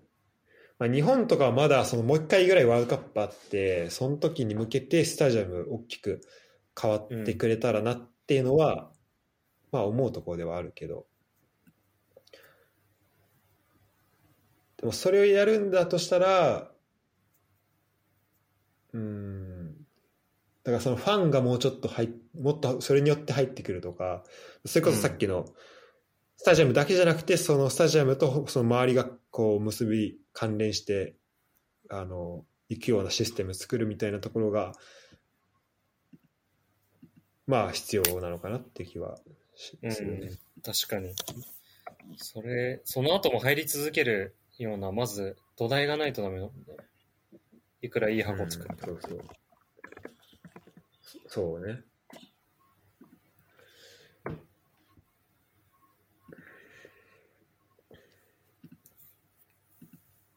まあ、この話はこんな感じかな。はい。他どう？そうだね、他は、ちょっと待って。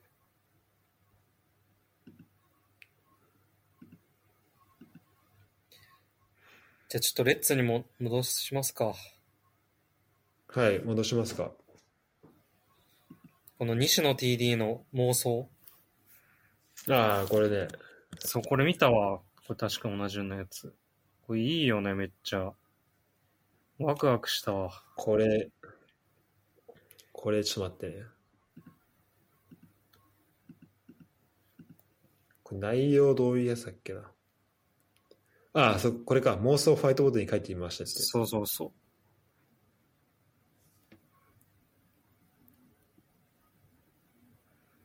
ちょっと今、読み込み中になってるから、どんな感じの内容だったか、簡単に、だから見えるところで説明してもらっていい？と、なんかあの、西野さんが、こう、じ、なんかこう、時間軸みたいなのを書いて、目標、クラブとかがどういう風になっていきたいかみたいなの、殴り書きみたいのしてはいはいるはい。やつで、もう、なんかちょっと全部映し、映してるわけじゃなくて、こんな感じでやってますみたいな感じでやってるから、そうだね。あんまりわかんんないんだけど、なんだろうな。まず2023から2025が、えー第2次3年、3カ年計画。書いてあるね。そう。で、リーグ連覇、ACL 優勝。書いてあるね。そうだね。で、ちょっと下これが解読するの面白いね。そうなんだよ。これなんかね、すごい、すごいこと書いてあるんだよな。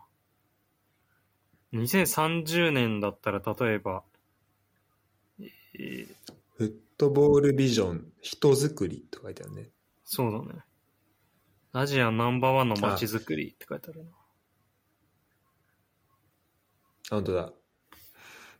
だ2030、あ、そうだね。で2030年のところは、だ多分これ、レッド2030フットボールビジョンみたいな多分うん。あって、ではいはい多分、これは上のところに JFA の目標、J リーグビジョン2030っていうのと多分、うんこう、対応付けられてんだろうね。はいはいはい。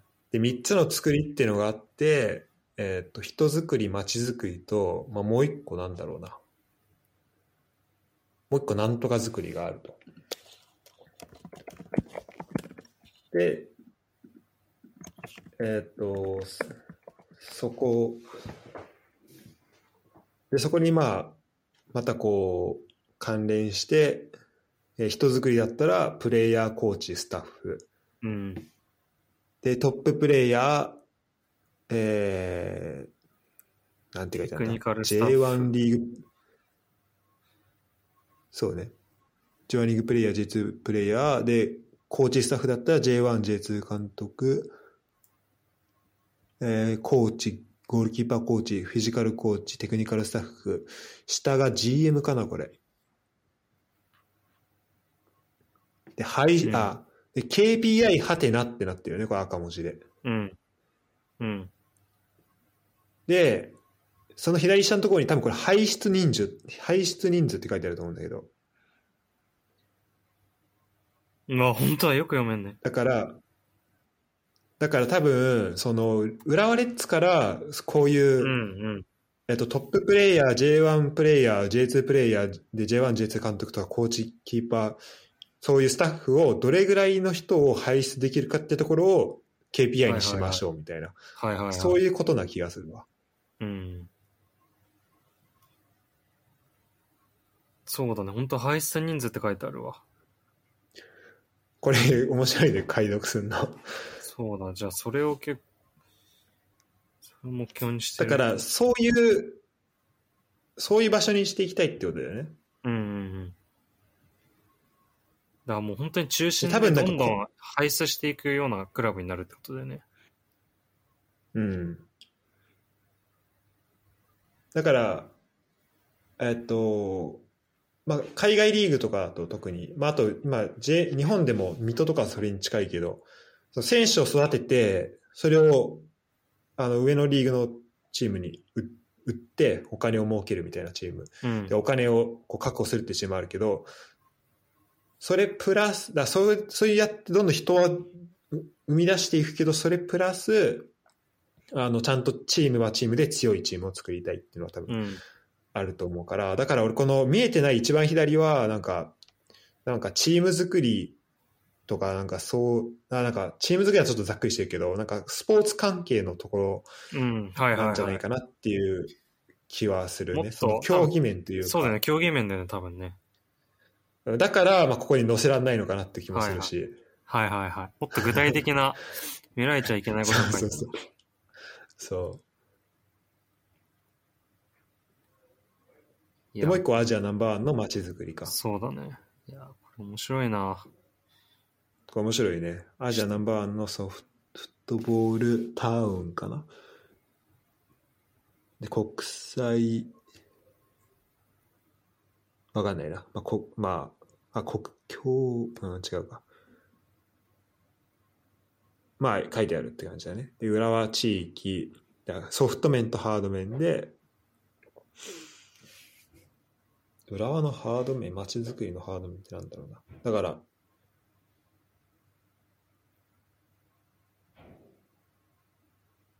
だそれこそさっきのみそのの話とかはまあこうんのハー、ド面に関。かもしれない面けど、ね。うん確かに。うん、気になんな。面白いね。これ面白いね。まあこういうことも考えているの。テクニカルダイレクタうー。んすごいね。あ優秀だな。2045では、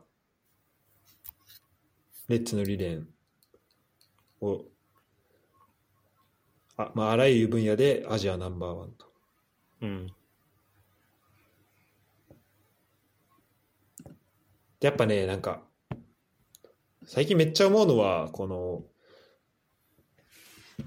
やっぱ、アジアで、アジアの、アジア自体をうん。強くしていかないとうん。ダメだなっていうのはめっちゃ感じるね。うん。アジアを盛り上げていくというか、うんうん。でアジアがめっちゃ強くなった上で、そこで上になるっていうのが、やっぱり、なんか、必要かなっていう。うん。うん。はいはい。気がする今だとなんかどうしてもヨーロッパがもう上にあってその下に他の国がある他の地域があるって感じだけどそこにそまずアジアがそこに並べるような環境っていうのができて、ででそこで一番いろんな上で、まあ、ACL もそうだしクラブワールドカップとかでも優勝してみたいななった時にやっぱりナンバーワンっていうふうになってくるからうん。だそういう意味ではそのムアントンとこいやそうね同じこと思ったそそうなんかつながり増やしていくっていうのはねまあうん一個大事だよね。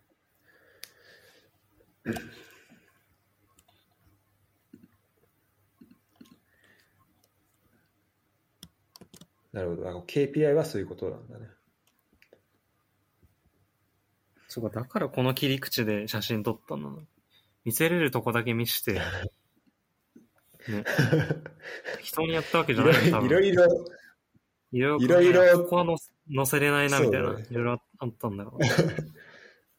ちょっとそこまで読み取れ、読み取っちゃうよね。そうなん邪推しちゃうよ獲ね。獲得とか書いてなかったかもしれないし。確かに。書いてあったかもね。うん。そう、だからもう一個の作りが何なのかっていうのはすごい気になるね。確かにね。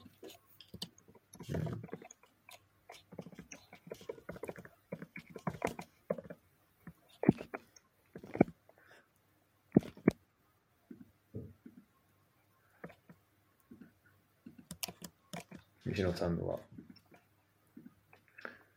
こんな感じかな？コメント、はいなんかあるかな。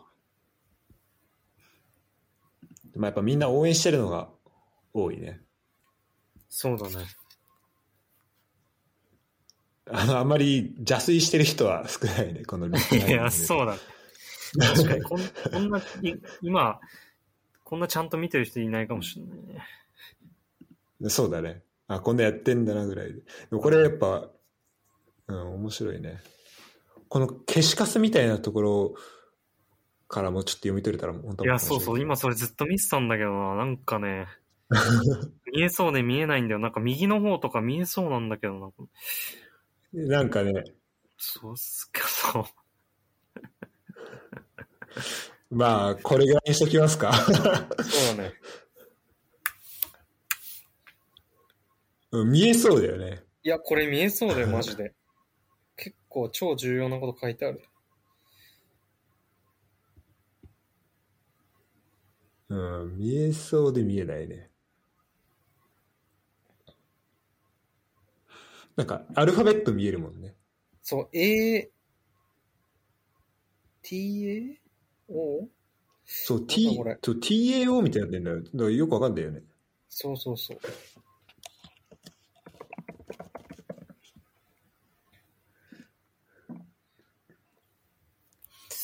これ読み解いてくれる天才いないかな？これはマジ天才だわ。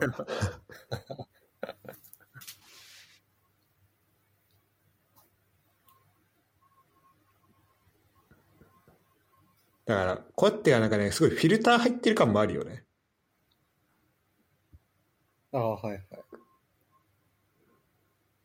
で、この地域の周りとかもおかしいもん、文字。そうだね。うん。まあいいや。あの、そんな感じですね。面白いね。はい。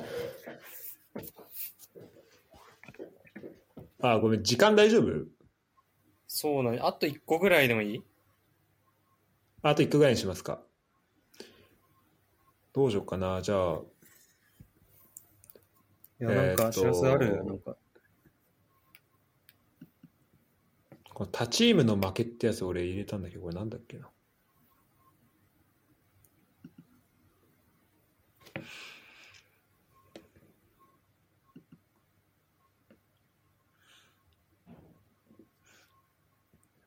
これなんか、ああ。これ瀬古さんのツイートか。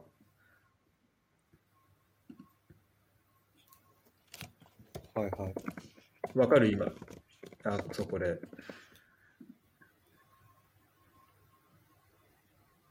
まあ、これはね、すごいコントロバーシャルな話題だけど、あの、うんよそのチームを、まあ、ユダはだから、てか俺とユダはこれって同じふうに思ってるかどうかっていうところも含めてちょっと知りたいなって感じだけど、はいはいはい。まあ、これ瀬古さんっていうね、あの、フロンターレ、アーセナルサポの人がいるんだけど、まあその人のツイートで、よそのチームを負けろって思わないのは、別に自分がひいきする以外のクラブの負けが特に自分を幸せにすることがないからかな。うん。結局自分のチーム、好きなチームが勝てれば幸せ、負ければ不幸だし、他チームのそれが自チームより強く感情を揺さばり得ないからかっていうツイートなんだけど、なるほど。ごめんちょっとこれず前後の文脈をねちょちょっと覚えてないというかここだけ切り出してるから分かんないんだけど。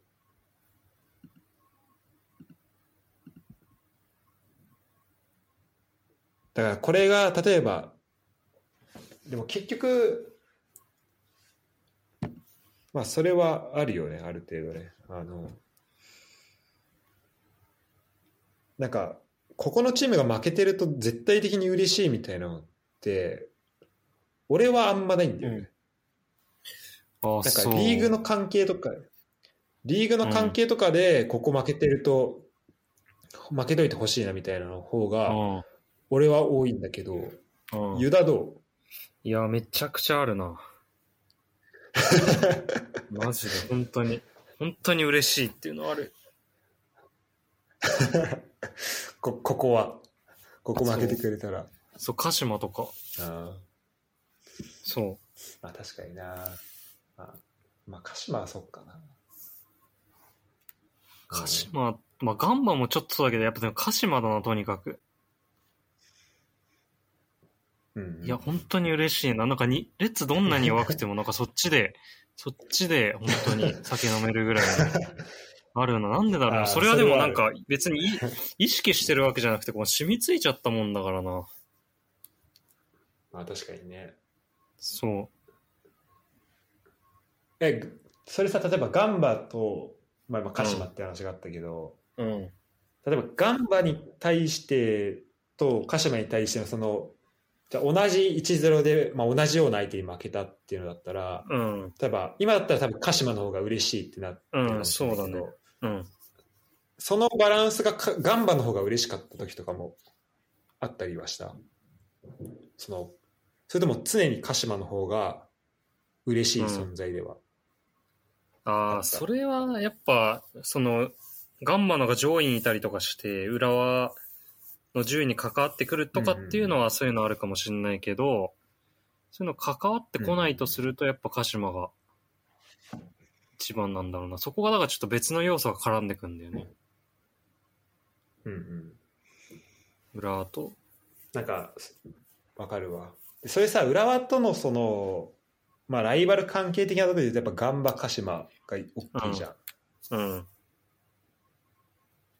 でなんでそう、まあ、俺もそういうユダの気持ち今き今聞くと確かになと思うんだけどなんでガンバはそこまでなのかなって思うとやっぱまあ俺はねなんか最近やっぱ降格してるってなんかある気はしててなんかちょっとこう同情してしまうというかあとなんかそのえ鹿島ってなんか状況悪くてもなんだかんだ勝つじゃんいや、そうなんだよでね。だからけ結局はっていうのはあるよね。そう。で、マリノスも今強いけど、ちょっとね、こう我慢の時期があったりとかっていう、その、なんか人間らしい感じが見えるんだけど、なんか鹿島ってそういうの全くないから、なんかずっと強いし、っていうのはあるよね。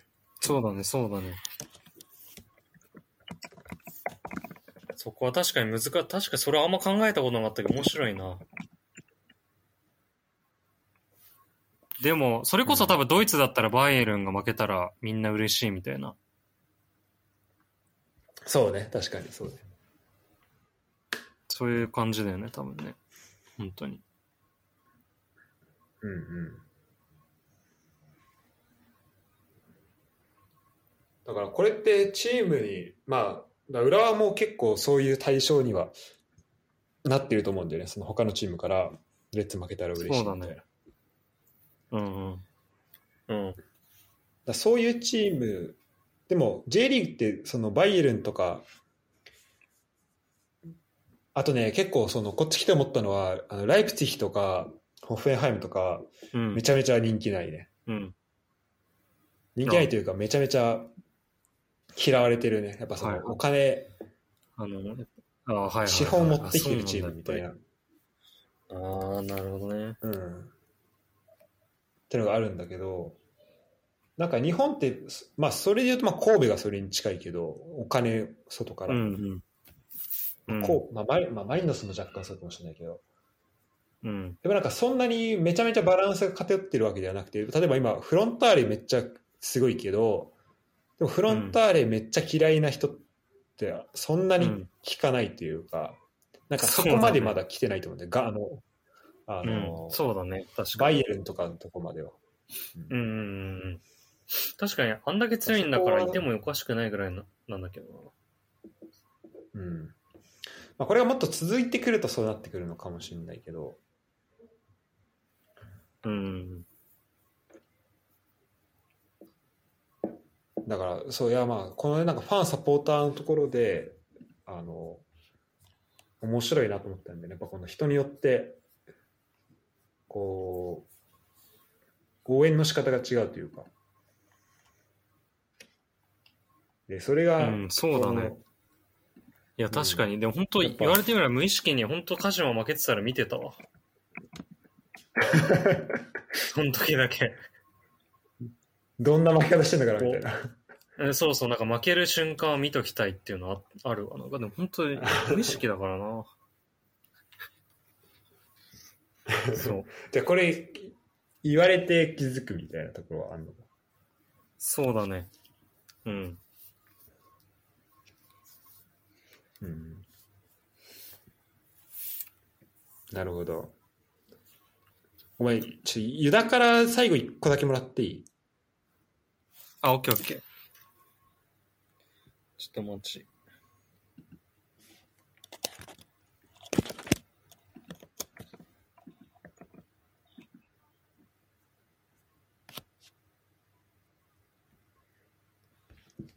ほんとサクッと終わるやつえで大丈夫なんで。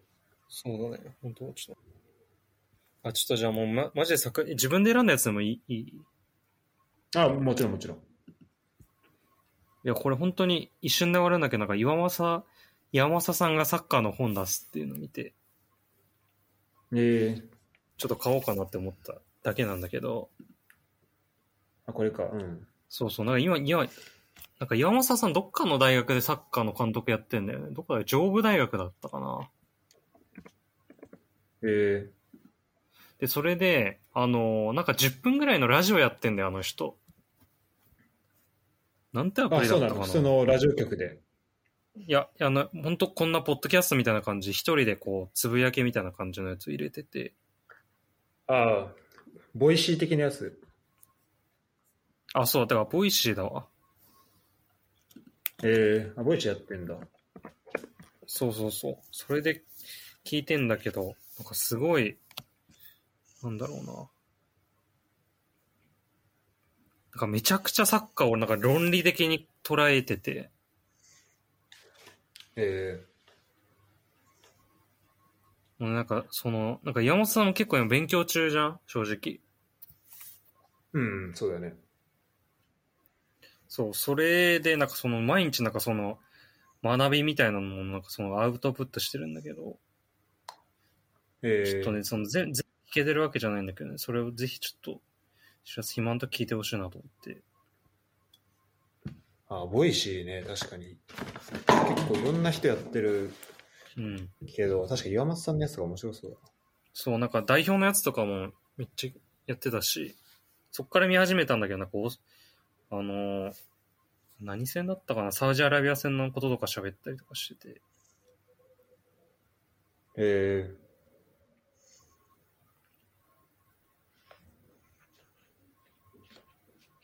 確かにこの、なんか岩政選手時代の時のさ、なんか有名なやつあるよね、なんかインタビュー。なんかしらすしらす、さあそうそう、しらすなんか岩間さんの本かなんか読んでなかったっけ？前、昔。ああ、そう、ピッチレベルかな。ねなんかそあれ面白かった。その時のさなんかその時のなんかあの、鹿島時代の話で、ハーフタイムの時指示されて、あえてさ最初の5分ぐらい変え、変わら、戦術変えずにやってみたいなやつ、こと言ってなかった？ああ、そうそうそう、なんか、かあったね、そういうの。うん。それめちゃくちゃ覚えてんだよな、そうなんか。もう俺完璧に忘れてたけど、そうね、あったね、それ。そう言ってたよね。それをなんか思い出して、これちょっと面白そうだから読もうかなと思でこって。そうなんかいろいろこう考えているというか、なんかそう、なんかそその、今まで見てたそのサッカーの見方とまた違う、まあ現役でもあったわけだし、うんそういう視線がね、うん。うん見。えるよね。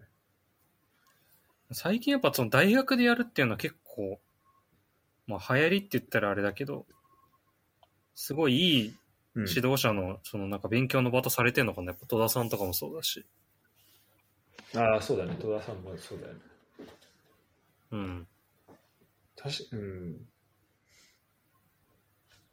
そうなんじゃない？やっぱその、で、組織、うん。ちょうどいいのかな、サッサッカー選手って、プロサッカー選手ってすごい特殊じゃん、人人間として。うん。もう、それでお金もらうって決まってるわけだし、もううん。そこから数年間、少なくとも数年間はサッカーやるっていうので、いる人を相手にしてるから、でそういう人とまた違うから、大学生。うん。うん。なんかいろんな生活があったり、いろんな将来があった上でサッカーやってるっていうのもあるから、まあそこのまあ、もちろん普通の指導、プレーの指導面のところもそうだと思うけど、なんかその辺のとことかも、すごい良さそうだよね。このうん。で特にずっとプロでやってきたみたいな人にとってうんは、うん。でまあであの岩松さんはなんか、まあ、大大学出てるけど、まあ、そうじゃない選手とかを経た人とかにとっては、まあ、そこはまた知らないところだったりもすると思うし、うんはいはいはいはうん、なんか、まあ、あとだからおちょっとクラブチームさ代表じゃねえやプロと比べて組織やっぱ大きくなるからそこをどうやってあの回していくのかとかその中でどうやっていくのかみたいなところもあるよね。確かにその本当に試合出れない人とかもいっぱいいるマネージメントをするからそういうマネージメント力みたいなのもつくのか。うんうん。プロ以上に。そういう人出るだろうし。で、まあ、学部とかもいろんな人いるから、うん。あのまあ、本当にいろんな人とねあの、うん。のことを見見るきっかけにもなると思うし、うん確かに。もすごい良さそうではあるよね。うん、そんな感じ。じゃあちょっと読んだ感想とかもできれば、あの、また教えてよ。ゲスうん。ありがとう。お長くまで。ええありがとごめん、ちょっと、また今度電波いい時に、あの、す、すらすらやり、やろう。う そうだねうん。まあ次回は俺が日本いる時になるかもな。あてかいつだっけ？そういえば13日に帰ってきます。ああでまだ隔離あるんだっけ？なんか今んとこあるっぽいんだけどね。ああでも11月入ったらまた変わってるかもねそう、それはとかなり期待してる。少なくとも1週間とか5日ぐらいになんないかなと思ってるけど、まだね、9月の段階のやつからか何も出てないから、あそうなんだちょっとね、あれなんだよね。で、ドイツは今、またちょっと上が上がりかかけたりもしてるから、うん。日本も、昨日4000人になってるね、急に。あそうだっけ？に20倍とかなってるね、この Google によると。あの、日本全体ね。あ全体ね。なんだ大阪とかはめっちゃ多いんじゃなかった、確か。あ、そうなんだ。うん確か。なんでだろでドイツも、いえーっと、昨日は1万7000人だね。だから、一週、2週間ぶりに大幅増加って書いてあるけど、まあちょっと、まあまだ、確率、緩和されそうな気もするけど、まだちょっとわかんないとうんこだね。うん、まあ、もうちょっと短くなるといいね。うんで、これやっぱ、あの、ライブでやりたいね、収録。いやそうなんだよライブというか対面で。も本当そううね、おかしくなるよ、このオンラインでずっとやってると。この、マジ俺、日本人とほぼほぼこのオンラインでしか喋ってないから。いやそうだよねでも確か本当おかしくなるなだからたまにこう対面であえて喋るとマジでストレス解消できるもんね。この、ラグもないし、はいはいはで同時に喋れるじゃん、ある程度二人で。そうだねこうかぶってもさ、喋れるからさ。うん、それはやっぱね、違うよね。じゃあまあ次回は、そうだねえー日本でできるといいね。んそうだねちょっと今回あんま消化できなかったから。そうだね。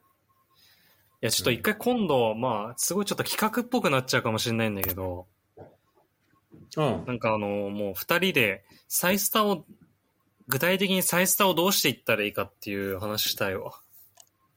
ああ、やりますか。がっつりサイツ。だね。うん。ああ、じゃあ、ちょっと、今これさ、スタジアムのところにサイスタ、あのトピックのところに今サイスタあるけど、うん。じゃあここに案として、一個、あの、つけとくわ。あ、ありがとう。サイ、まあ、企画ね。サイスタをどう良くしていくか。これ、ちょっとあれだね。あの、二人で実際に会って、うん。あの、なんだろうな。なんか、こう、同じ、まあ、模造紙じゃないけど、いやそう紙かなんかを共有しながら、マジでそう同じこと考えてたわ。うん、それでやりたいね。それをちょっと、その紙、そう、地図めっちゃ印刷して、ここにこれ立ててとかそういうのやりたい。あ、それやりたいね。でそうそれを、ちょっとユ YouTube ライブしよう、そのこの上から。すげえな。これやって。いいね。